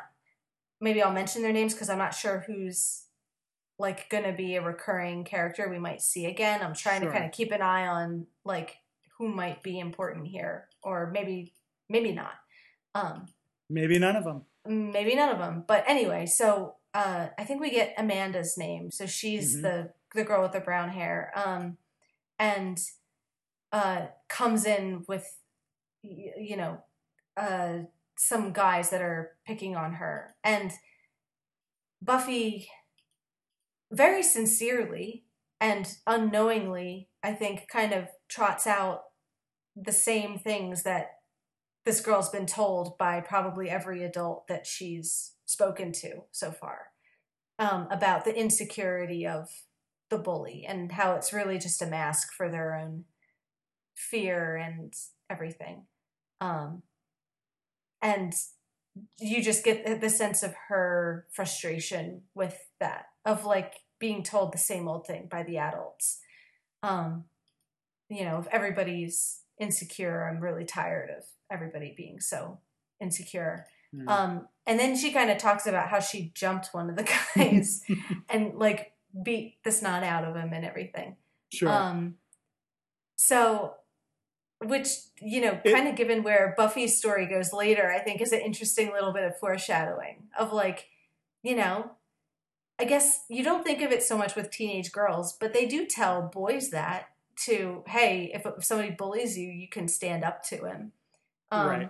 So it's sort of like she does get to the point where uh, being sympathetic with their insecurities is not going to do the trick. So maybe t- giving this guy a piece of his own medicine will be, you know, or more effective. or the, the Malcolm Reynolds way of someone ever tries to kill you, you kill him right back. Kill him right back, right? Right. Right. But yeah, no, you're right. Like there there's definitely like a difference in advice for, you know, based on gender and expectations there. Um I I think, I don't know. I mean, as a girl, like were you ever told to hit people back? No, I mean, I wasn't ever really bullied, so maybe Sure. nobody ever, uh, you know. I mean, uh, I, I know like broached the subject, but I feel like you hear that. Like, certainly, that's the impression I have that Yeah. boys are told that, and I, I don't have the sense that girls are to the same extent. Yeah. Well, I Um, mean, I, I mean, I have two daughters, and and I, I know my my ex and I, you know, their mother and I have never encouraged them to fight. You know, my my advice or or whatever has always been to them: you can stop them from hitting you. Like you can always stop someone from hurting you, but you can't hurt them back. Like, and some and maybe that does take a punch to the face. Like if if they're like being persistent or whatever. Like maybe there is a, an aspect where that includes like punching someone, but but at the point where it becomes you're just like hitting them or whatever, like that's not okay. Like Well, like there's defending yourself and then there's like Yeah, beating someone up, you know. and she seems to go to that over that Sure. line. That like it's not just a guy was picking on me and I like pushed him away. It was Right. I like waited for him and uh, right. you know jumped him after school. Maybe there's a escalation and a bit of vindictiveness or, or vendetta about it than rather than Right. just pure like defending yourself to it. Right. So, and then she says, like, that's why she was sent. So it's not really sent as the victim of bullying. It's that she's sent to the counselor when she turns it back around on the bully. Sure. Um, you know, which I guess could have an interesting comment about the cycle of bullying and violence of like, yeah, it's just, maybe it is just insecure people And and I think pushing that off onto somebody else. And I mean, you know. I think there's also a sort of humor aspect to it where you just don't expect that that's where I mean, and you know, probably because of gender expectations, you're not expecting this to go in that direction, right? Like, Right, right. like you're not, you know, she's she doesn't look like like she looks maybe a little you know, weak or, or passive or like like you're not expecting Right. Amanda to be like, oh yeah, and then I beat the snot out of him, right? There's Right, also right. so um, the actress, since we're talking about actors and actresses, um, did you recognize her? Um, no, but everybody's familiar in this episode. Sure. So, um, ha- have you ever seen Freaks and Geeks? Like a couple episodes, Oh, okay. not the whole She thing. she Yeah. plays a character, a recurring character, not one of the main characters, but a recurring character in Freaks and Geeks, and so which I think again would have been like very similar, like maybe just a couple years before this or something. Mhm. Um, so you know, might have been recognizable to to folks who had seen her in that. Um, Yeah. and she's gone on to be another, I think, of one of those people who like appears in, uh, you know, a bunch of different um, things. And I'm trying to I'm trying to find the actress's name here real quick, and I didn't write it down. I apologize. Um, uh, no worries. anyway, Um, so yeah, uh, but yeah, so she's gone on to do a number of other. Uh, Sarah Hagan is her name. Um, Gotcha. and uh, but yeah, she she was in. I think the I don't know if it was every episode, but throughout the you know one season of Freaks and Geeks, and then went on to do some other uh, some other stuff, and and has you know had bit parts here and there throughout. Mhm. Uh, you know the rest of the time after that. But Sure. anyway, Okay. All right. I'm gonna try not to dwell on these students Sure. too much because I don't want us to like not get to spend time with Cassie. Um. So there's the kid in the hoodie, which I just realized, of course, is the black kid is the only one who doesn't get a name, which is terrible. it just occurred to me as I'm looking at all four of them, and they all get names except for him. Um. So, but I mean, he probably, you know, has the most serious actual counseling needs of all of them. Um, you know, that so he comes in and uh, doesn't want to talk at first, but um, Hmm. ends up that he's worried about his older brother who's a Marine, and so he's uh, stressed about the future and what happens if uh, both what happens if his brother dies, but also the brother sounds pretty tough himself. So there's probably Mm. just some anxiety of the relationship in general. Like even if he survives and lives, it sounds like a a pressured home situation. Um so yeah, which is, you know, which is good. I like the way they show that Buffy's sort of willing to take the lead of the student and not kind of force him, but just to wait till he's ready. And you kind of see her um, being a good listener and following the cues of the person uh, who she's talking to and everything. Mhm. Um, so yeah, I mean, I think it's just that one kind of scene with him. So um, uh, we don't get too much more detail than that. Um, but okay, so then moving on to first I called him Jock Kid, but um, Zachary Ty Bryan, who's uh, Peter, um, who uh, is the total faker, you know, worried about everything, which he's not really worried about anything. He just wants to get out of his classes. right. Um, and setting him up for, you know, popping up later in the story and everything. Um, and then uh, the boy in the glasses, whose name is Josh, who's worried that he's gay, but really just wants to date Buffy. Sure. Um, so, yeah, I mean, other than kind of demonstrating the the array of different problems and non-problems that the students have to talk about, um, you know, I'm not sure that there's too much more to dwell on unless there's something in particular um, no, that you I wanted mean, to point out about the group. yeah, I don't. I mean, we won't see Zachary Ty Bryan again, but I won't comment on the other kids.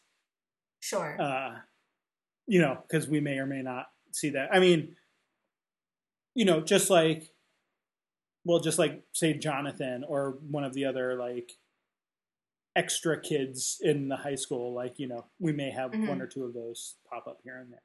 Right, right, like Um, re- recurring yeah. characters and stuff. Um, okay, so then Cassie comes in, um, and so she's kind of been sent because she's not doing her homework. She was, uh, maybe not a star student, but a good student, somebody doing well in her classes and involved in things and seeming happy, who then started to just decline in all those areas and kind of comes in not seeing the point of dealing with all of this high school stuff. Um, so it kind of seems like it's setting you up for the suicidal teenager metaphor um, Mm. until she kind of very plainly and sort of cheerfully explains to Buffy, like, oh no, don't misunderstand. I'm not suicidal. It's just that I know I'm going to die next Friday. Um, and yeah, so you Buffy and the audience are kind of not sure what to do with that. Um, Yeah. And I don't know how far to take this, and I don't want to get into like drawing out parallels or whatever, but um, having recently, like a couple months ago, watched 13 Reasons Why when it came out, um, Mm. it kind of, I don't know what conclusions I have to draw from the parallel, but it kind of made me pay more attention in this episode just to see like okay how do they deal with this idea um Inter- I I haven't seen that, but I sort of know the premise. Um, Sure, right. Well, and and I think obviously this is a subversion of the suicidal teen, so it's not doing the same things. Um, but um, kind of to spoiler alert it a little bit. Um, that story ends up turning on the kind of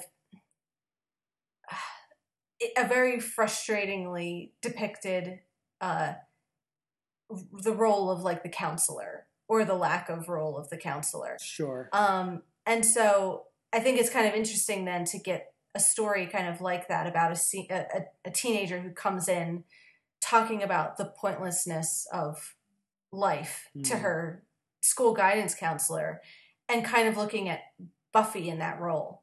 Um, you know, and whether Sure. that's right or wrong, very much that's how that show presented it as th- this counselor is a vital part of that and their lack of doing what they should have done is very instrumental in what happens Mm. um so it's kind of uh i mean i like the way they show buffy's dedication to solving this problem um and i mean i guess jumping slightly ahead to her conversation with principal wood um he fits more in that role of he's not really an apathetic administrator or teacher but has more of that kind of world weary guy who's seen a thing or two and knows that you can't fix every situation Sure. um, and Buffy has the kind of optimism and can do attitude of somebody on their first teaching assignment um, who won't take that for an answer Mm. and sort of has to, you know, and it's like, on the one hand, it's hard to dispute anything that Principal Wood says about if yes, it's true, we can't know what's going to happen. We can't search their brains. All we can do is do what we can. Like those are all perfectly true statements. sure. But on the other hand, what does he do? Um kind of nothing that we see.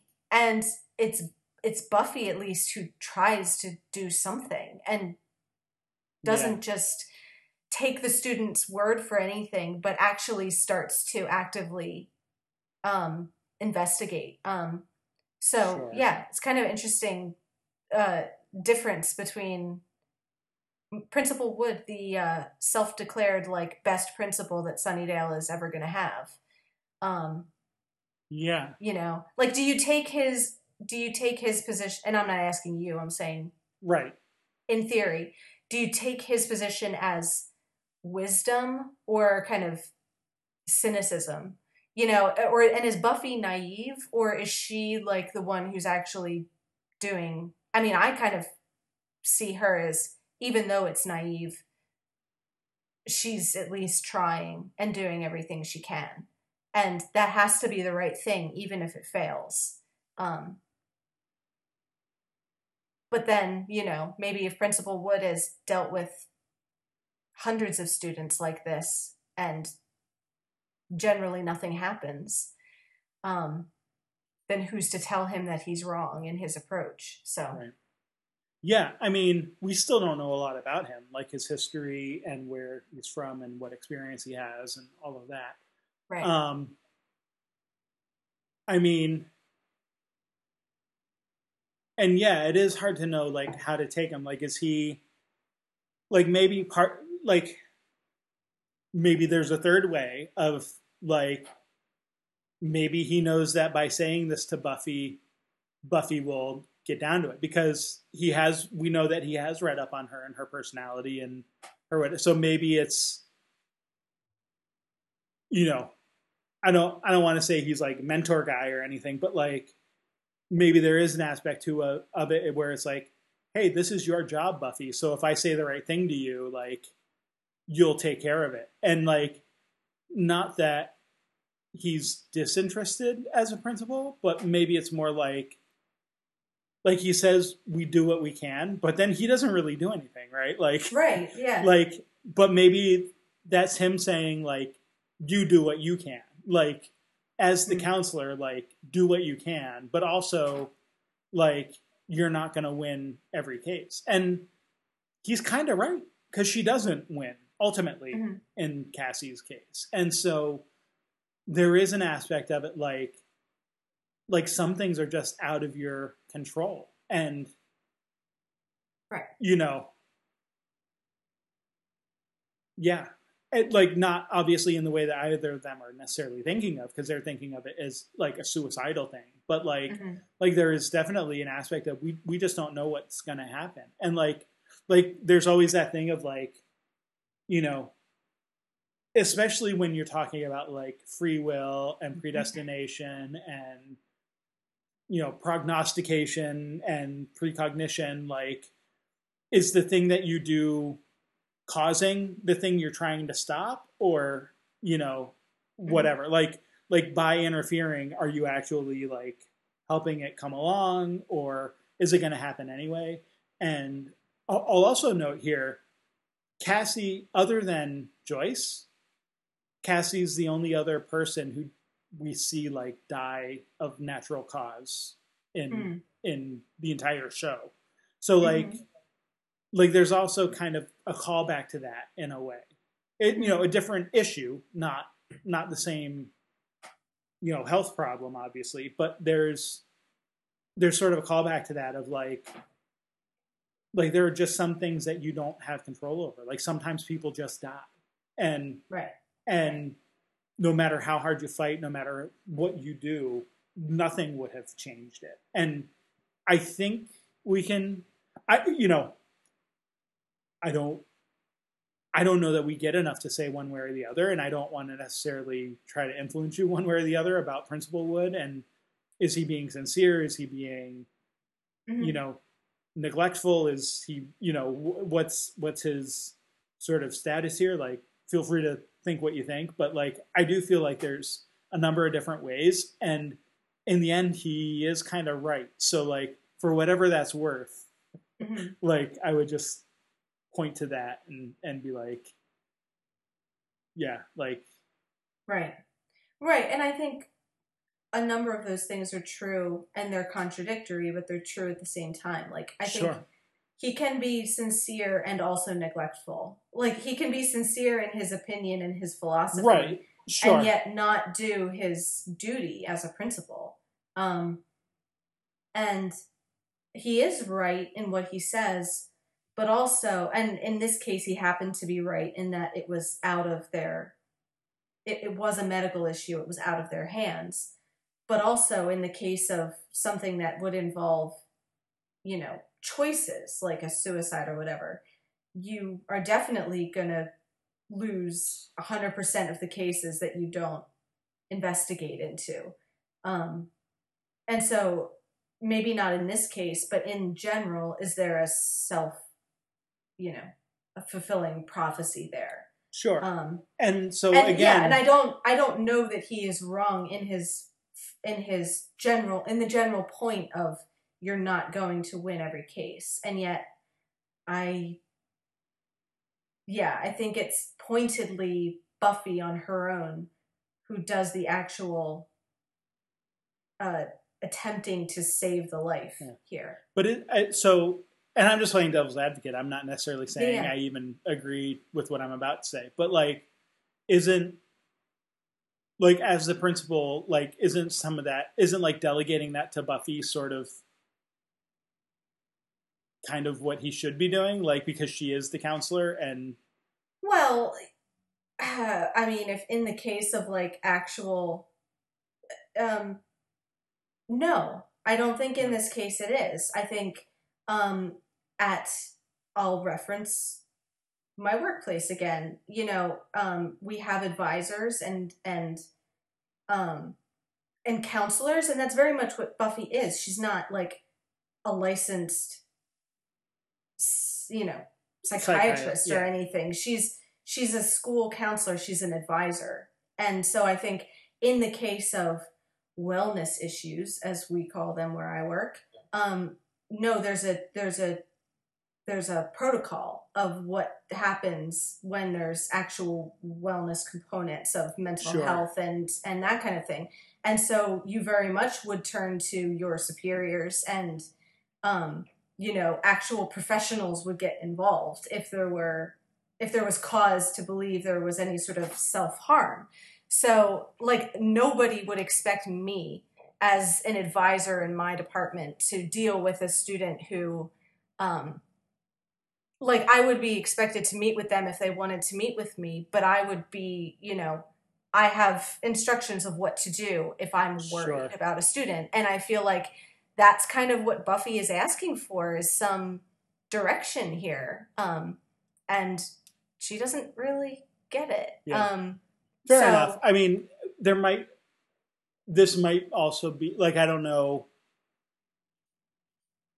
I I've never run across that, and I've never been in like a position like you where you know you're dealing with students who are looking for advice or whatever. So like, I mean, I can't necessarily say. It, do you think there might be a, a era issue here, like of like would that were, were those protocols in place sure. 15 to 18 years ago or whatever whatever And- time frame we're looking at um, I mean that I don't know. I mean I we have like maybe that's a maybe that's a I, and I, I have no idea i'm just trying i'm just one No, and I think they have gotten more. uh, They've got the, the protocol, let's say, has gotten Yeah. more detailed and whatever. But I'd imagine, I mean, there's a counseling and psychological center that is a central office, and I imagine that that's been around for a while. Like I would think that's been around for decades. central office for your university Um, For my university of like Right. counseling, but and, would a and- small town you know single high school you know place No. have that kind of no, but you have resources Well, you maybe have central school district resources of Yeah. in the case And- of and I- of I honestly have no. I honestly have no idea if that would be the case in like the early 2000s or not here. So maybe maybe it totally would have been. And I'm just yeah, and I I'm don't just, know like how long have like suicide hotlines been around. And I'm not saying I don't think that's necessarily um like a flaw in the writing of it. I think um it's more like cuz I don't think the interesting story isn't let's watch Buffy go through the protocol of how to deal with a student in crisis. Like that's not sure. and I think this isn't like the very special episode. no, no. like, I'm I'm I'm just trying. I'm just one. I, I guess I'm I'm trying to pin down. Like, how much should we be pissed at Principal Wood for not? And that's like, my doing- question, and that's largely my question because I still don't know him, so I'm kind of Yeah, trying to feel out to what extent is this like a failure of of principling and a failure of like leadership here. Um and maybe it is just a i mean maybe it's more sinister but maybe it is just a like i i've dealt with a lot of these students it never really goes anywhere. They say stuff like this and like you know. Yeah. or maybe he does not take it as maybe he doesn't see it as much of a red flag as buffy is and, she, and he is trying to just push her into the deep end to learn how to deal with it So- on her own without his hand holding. So um in in terms of like how Sunnydale High handles psychological problems, keep in mind that like Jonathan was in the bell tower with a rifle and then attended prom. you know, a few weeks later. So like, Right. I, I just Right. I, like And maybe maybe there's some perspective. and uh, that's what i'm saying is i don't think it's a failure of like lack of realism i don't think the pro- it's not like oh if only this episode was more realistically reflected like how real schools are run then it would be better because i don't think that's like the point of the story. It's more yeah to me more the interesting question is to what extent do we does this reflect poorly on principal wood? Hmm. um you know and he is right in his in ultimately about the inevitability of it but does that make his action right in this episode and i don't necessarily think that it does um because i think what we see is that buffy does make a difference even if it's not the outcome that she wanted Hmm. it makes a positive difference even if she doesn't save her life in the end um Sure. like i think we see that even from the first meeting with cassie and throughout is how much cassie appreciates what buffy and dawn try to do for her and i i have to feel like that is some bit of good even if ultimately it doesn't change it doesn't change that she dies, but does it change how she dies? I mean, Well, I mean, and we don't we don't know that, but like we don't know, potentially, but like we like but we get the potentially she get dies in a moment of. It, it seems like maybe she dies in a moment of peace rather than being having her throat cut by some creepy boys. Sure, but we get the premonitions too. Like Cassie knows that there's going to be like coffee stains and coins and like Sure, like stuff like that. So like yeah, I don't I mean I don't know, but like right, there is Well, there and- is that free will, you know, versus predestination problem. Does does knowing what's going to happen you know, force you to choose certain things? Or is it like you know you know what's going to happen but like you're still like free to choose how you act and react?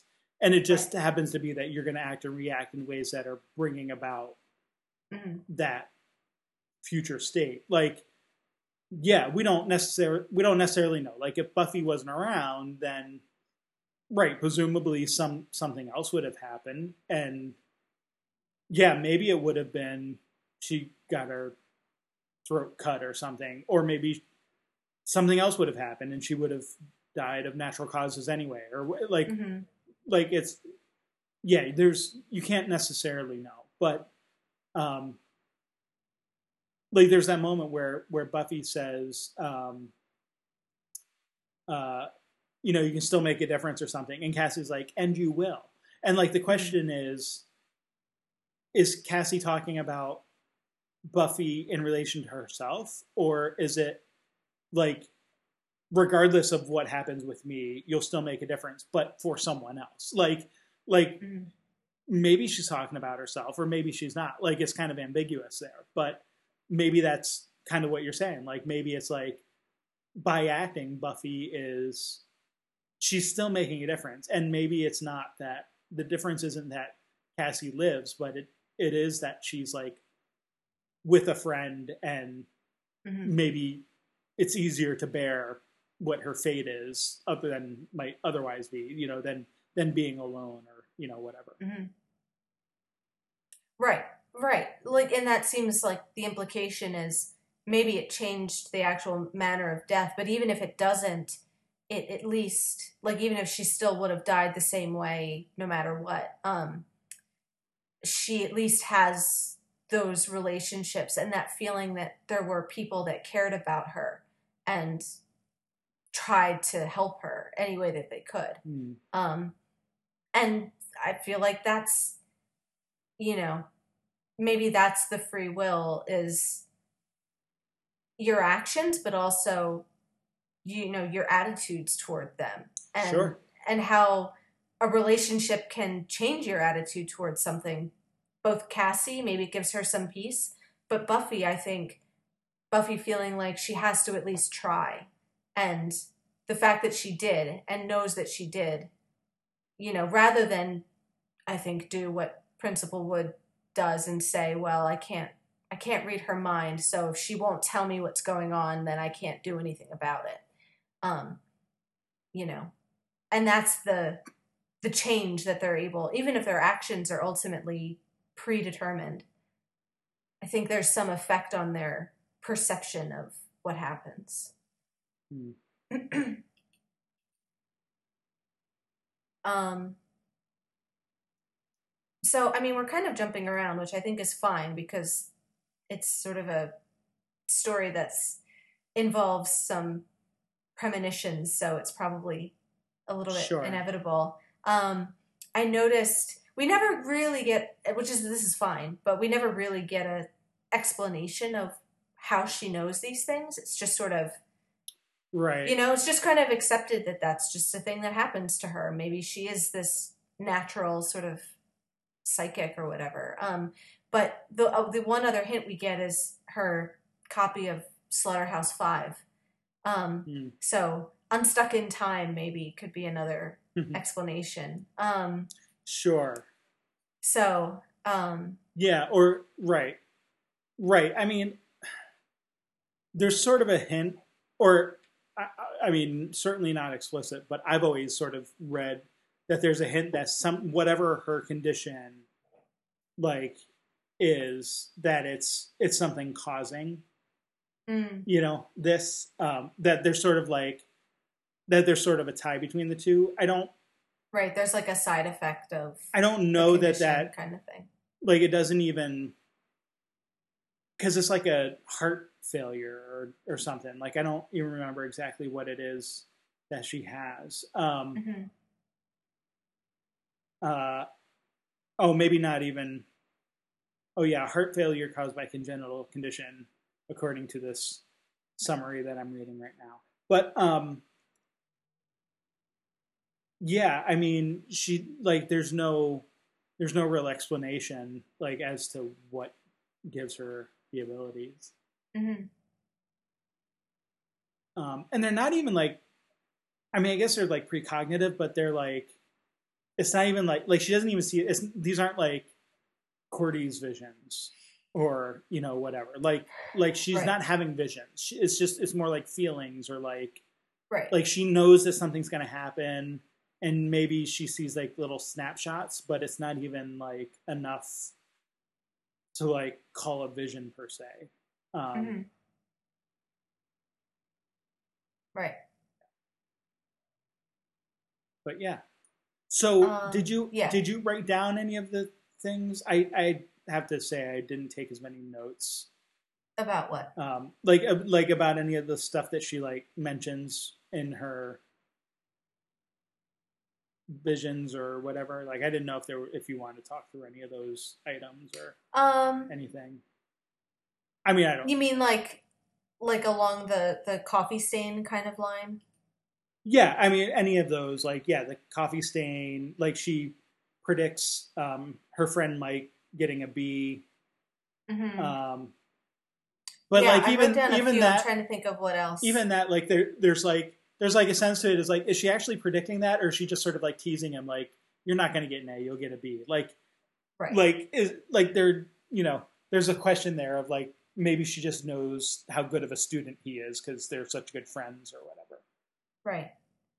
Right. um Right. Well, and even with the stain, it's like she doesn't tell Buffy she will get stained. She says like, "Oh, you don't want to stain it, so like put a sweater on." So there's a sense of like, did she really know, or is she just again have a feeling that something could happen?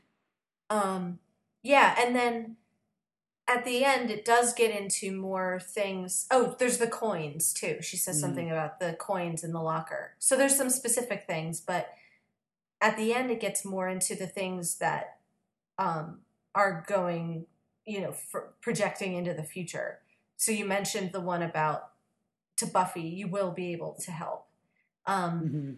which kind of says like you can't help me but maybe you can help other people you know Mhm. like you can make a difference even if it's not right now um and then with spike there's the kind of vague illusion of someday she'll tell you um so we don't Mm. obviously know i mean she i guess is buffy but tell him what is uh the question That is Um, a question. So uh What do you think?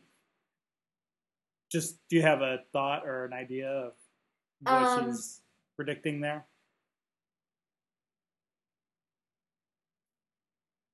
I mean, my guess, and you don't have to tell me if it's right or not, maybe that she loves him back. That would be my guess. Like, that feels like the end of that sentence, kind of, of Hmm. like, if we're talking about things that Spike wants to hear from Buffy, it seems like sure. that might be the thing he wants to hear um is that it's it's a mutual you know relationship um Perhaps. so i don't know or that's what you're supposed to think and really it's something else Right. which is Maybe I'll- also the way that Whedon goes so Maybe she'll tell him that she wants pizza for dinner right someday. Someday Right. she'll tell him that. again this could be a vague feeling of cassie's that really isn't very specific um but I don't know the way that she says it of uh, sounding like something hopeful that Spike wants to hear. Um, that's what comes to my mind. Hmm. Um, so yeah, so I mean, we will we will see uh, how and when and if those prophecies sort of come true. Um, I mean, Buffy's is even more vague. Uh, Of course, she has helped people. She will continue to help people. I don't have any doubt that that is a true prediction Sure. of some kind. Maybe there's a specific reference there, but mostly that seems like, yeah, that's what Buffy does is is help others. So, um, um, so we wanted to talk about some of the other like characters that get involved. Like so Buffy when she doesn't get anywhere with Principal Wood, she kind of recruits her friends. Um hmm and so uh you know, she has the Scoobies doing research kind of into Cassie's like school records and everything. Um and I guess specifically with Dawn, um I kind of really liked the Dawn Cassie relationship. And in the end I feel like that's one of the most moving parts about it is um Dawn's reaction in the end of like her the sincerity of her grief and everything. Um I think Michelle Trachtenberg played that really well. Um Sure. the- like you get And- how And upset and distraught she is and how she is that distraught but is also trying to get buffy to understand how it wasn't her fault and she shouldn't be blaming herself for what happened Yeah. um, another example, perhaps, of the Dawn haters not taking into consideration everything that Dawn does. yeah yeah and and i like that it could have easily gone in a direction of like Cassie finds out that Dawn was sent to be friends with her, and so there's like a betrayal aspect of you know you're not really my friend, that kind of thing. But like, no, it just doesn't go there. Yeah. They kind of like each other and get along, and Cassie does figure it out, but she doesn't hold it against her, and she kind of takes it as oh, like these two people really care about me. Um, you know, and Dawn doesn't it doesn't ever become a chore. It's something that she really does take seriously and really does like Cassie and wants to help her. Sure. So I like the kind of you know, that's not the obvious route with teenage girls. Like it never gets into broken promises and Mhm. betrayed friendships. It's just like, oh, the, no, these are just nice people trying to like help each other. Sure. so yeah, I thought that relationship worked really well. Um, and really well considering it's just this episode. You know? Sure. Um, Yeah. So contrasting this to Razor, then, exactly. Like- That's what I was just thinking. like yeah. having an episode about, I'm, you know, Cassie only appears in this episode, as far as we know. No, um, but like, yeah, that idea of like, here's a character we can actually like care about, and like they develop her in half the time Mhm. in a much better way than Right. Kendra Shaw. right and have very um believable grief when she's gone at the end like Sure. even though she only knew her for like half an episode you really feel dawn's sadness at that um so Mhm. yeah um all right Xander goes with Buffy to talk to Cassie's dad. So I don't know that we, I mean, we kind of f- find out like it's not, this is the mystery aspect of it. Is Buffy, Cassie tells her it's not a suicide. So she kind of is not totally convinced, but is kind of uh, potentially crossing that off the list. And then they go to like, okay, well, somebody's going to hurt her. So they, you know, go to the uh, dad who has like a record and everything. Mhm. Um, and uh, he does have a record, but it turns out it's not him, that he's not abusive and he's not going to do anything because she won't be there that night. Um, and it doesn't sound like he's like an abusive dad anyway. Um, so, um, then she goes to um, Spike for some help, um, who doesn't help right away, but ends up jumping in uh, to sort of not totally save the day, but at least give Buffy the help that she that she needs to beat the demon at the end.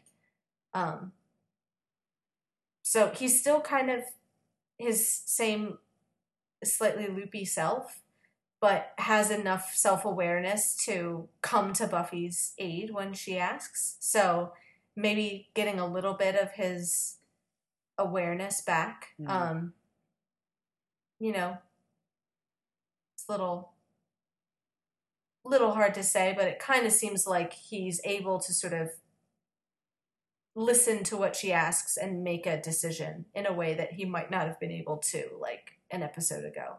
Sure. Um, Yeah.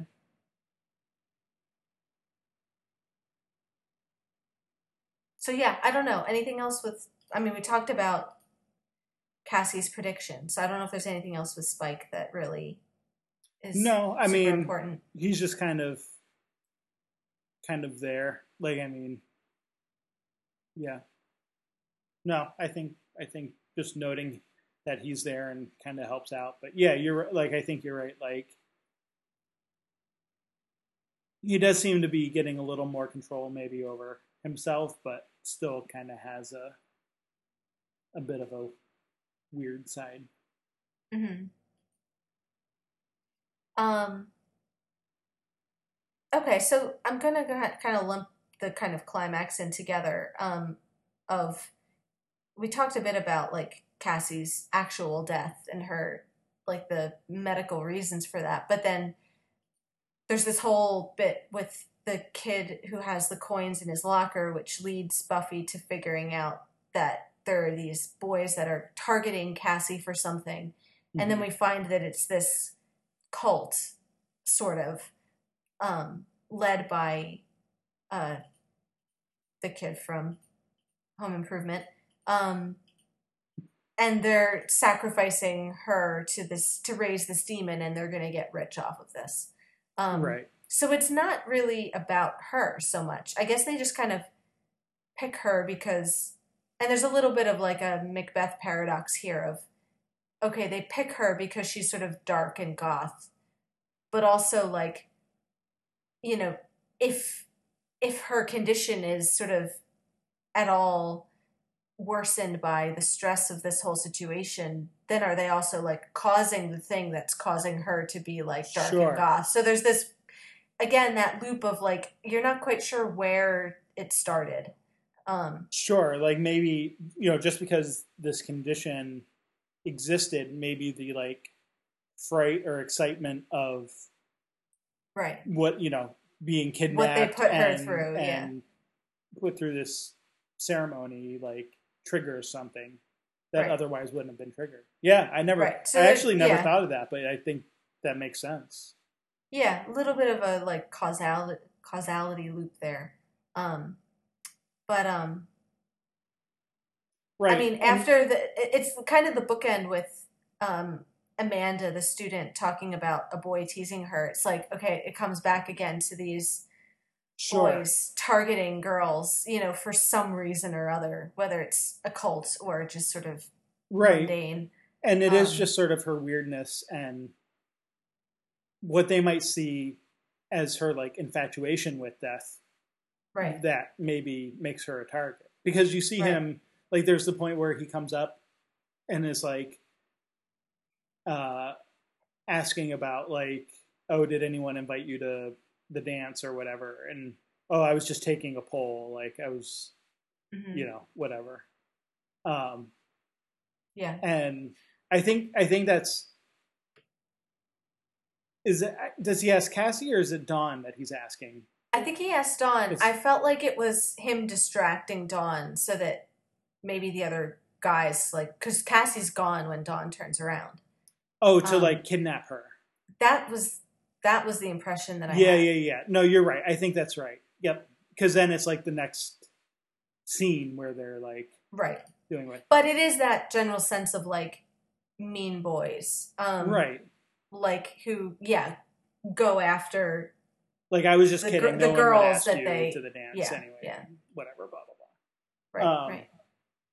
Um, and I do get. I, I kind of wanted to come to this of like Buffy's the way she integrates the slaying with her counseling of like, uh, you know, when faced with like actual physical. I mean, it's more than bullying. They're going to kill this girl, but like when dealing with this kind of situation, like the fact that Buffy does just like beat them up and kind of like threatens to do that of like, um, like it's all about connection and i'm going to connect with your face if you hmm. like you know it's kind of like i don't know what this says about me but it's like at a certain point yeah like if you're buffy and th- maybe this is the only solution with buffy with the uh, bullies is like just put them in their place you know? Like if they're gonna like physically assault girls then like yeah why can't buffy as the counselor like you know I, it just is kind of a funny you're putting her in that position of school school counselor but that doesn't mean she stops being the slayer. Um Sure. and yeah a demon turns up but um you know That's- it's kind of buffy using all of her resources to do her job and like Yeah. protect a girl who's in danger and part of that means you know connecting her fists with the faces of the of the you know these boys and everything so it's just kind of a funny commentary on i guess like the ineffectualness of school counselors of like oh, you can't always say the right thing or do the right thing. And it's like, but maybe you could like go beat up the kid that's gonna pick on another kid. Um, I'm Um, not saying that's right. I'm just saying like I I think it's playing with that and what is the role of a counselor and how far can you take your duty and everything. Maybe I don't. Have you ever seen the uh, the movie One Eight Seven with Samuel L. Jackson? Oh, okay. Well, I so maybe not quite that far, but in in in that he plays a school counselor who like basically ends up killing these kids who are like terrifying. You know, uh, one eight seven being the police code for murder, right? Gotcha. But anyway, so maybe not quite that dark, but like close. Right. And I don't see this necessarily as like a dark moment. It seems no, like, no, no. But like this seems like Buffy being like, you wanted a counselor. Well, it's my job to protect this student, and darn if I'm not going to do everything in my power to protect this student. yeah, Like maybe a moment of Wood getting more than he bargained for, depending on what we end up thinking about what he bargained for. Um. Anyway, Sure.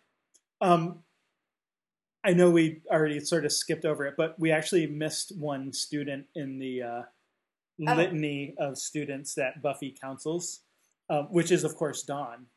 Um, oh yeah, there's that that's right. um, somewhat humorous moment of where, Yes.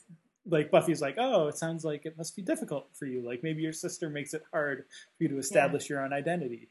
Right, and Dawn's just like, uh huh. Yeah. Right, and Yeah, and she borrows my clothes of without asking. I understand that must be hard. the um the kind of echoed moments of each of them saying, "She's my sister." Yes, like right. you know, which like so I- like their their sisterly quarrels have turned into a more humorous and affectionate thing than they were. I think, like some of the.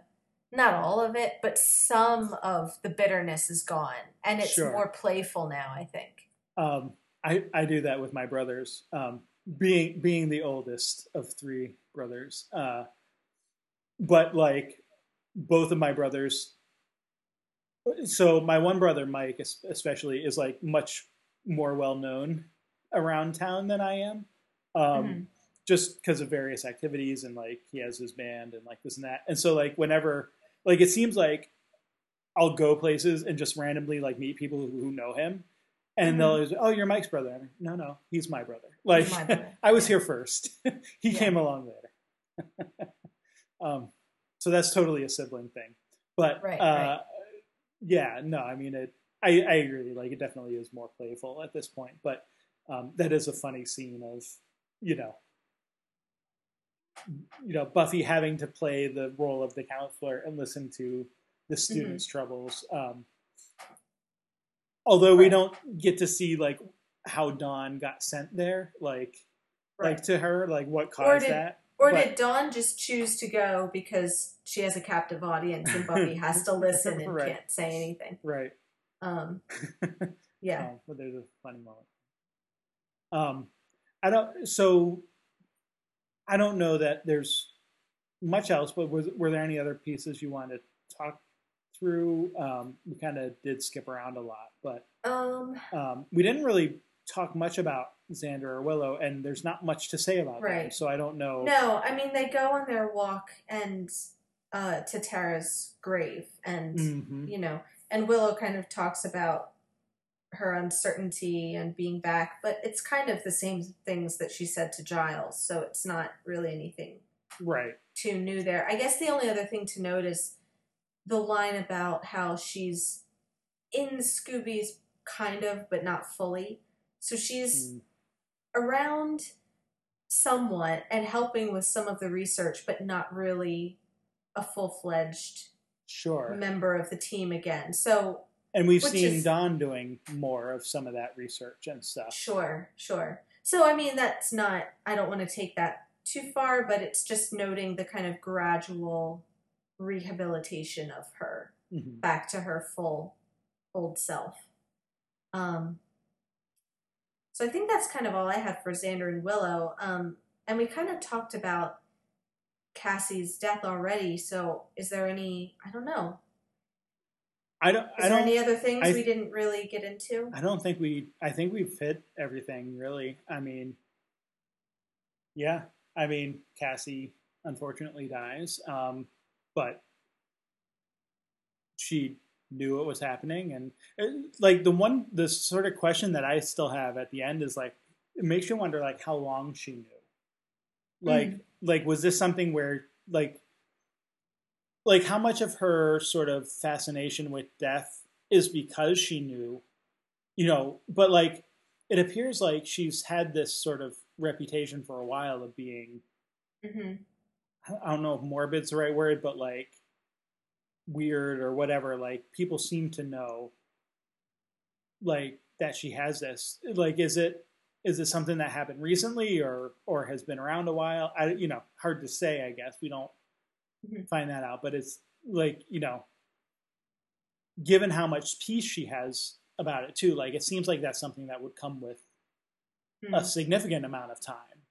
hmm Um, not like you know, like she's known more than like a week, right? Like Right. it, it doesn't seem like someone who's only known a week, especially a teenager who's known a, about it a week, would be sort of as peaceful, you know, about Right. it, um, and sort of zen about it. Um, so it makes you wonder, like, yeah, like how long she knew, and and hmm you know, if she knew like the exact date, like all those years, or if it was more like as she got closer, she just kind of knew it was coming closer, and then eventually she kind of knew what day it would be.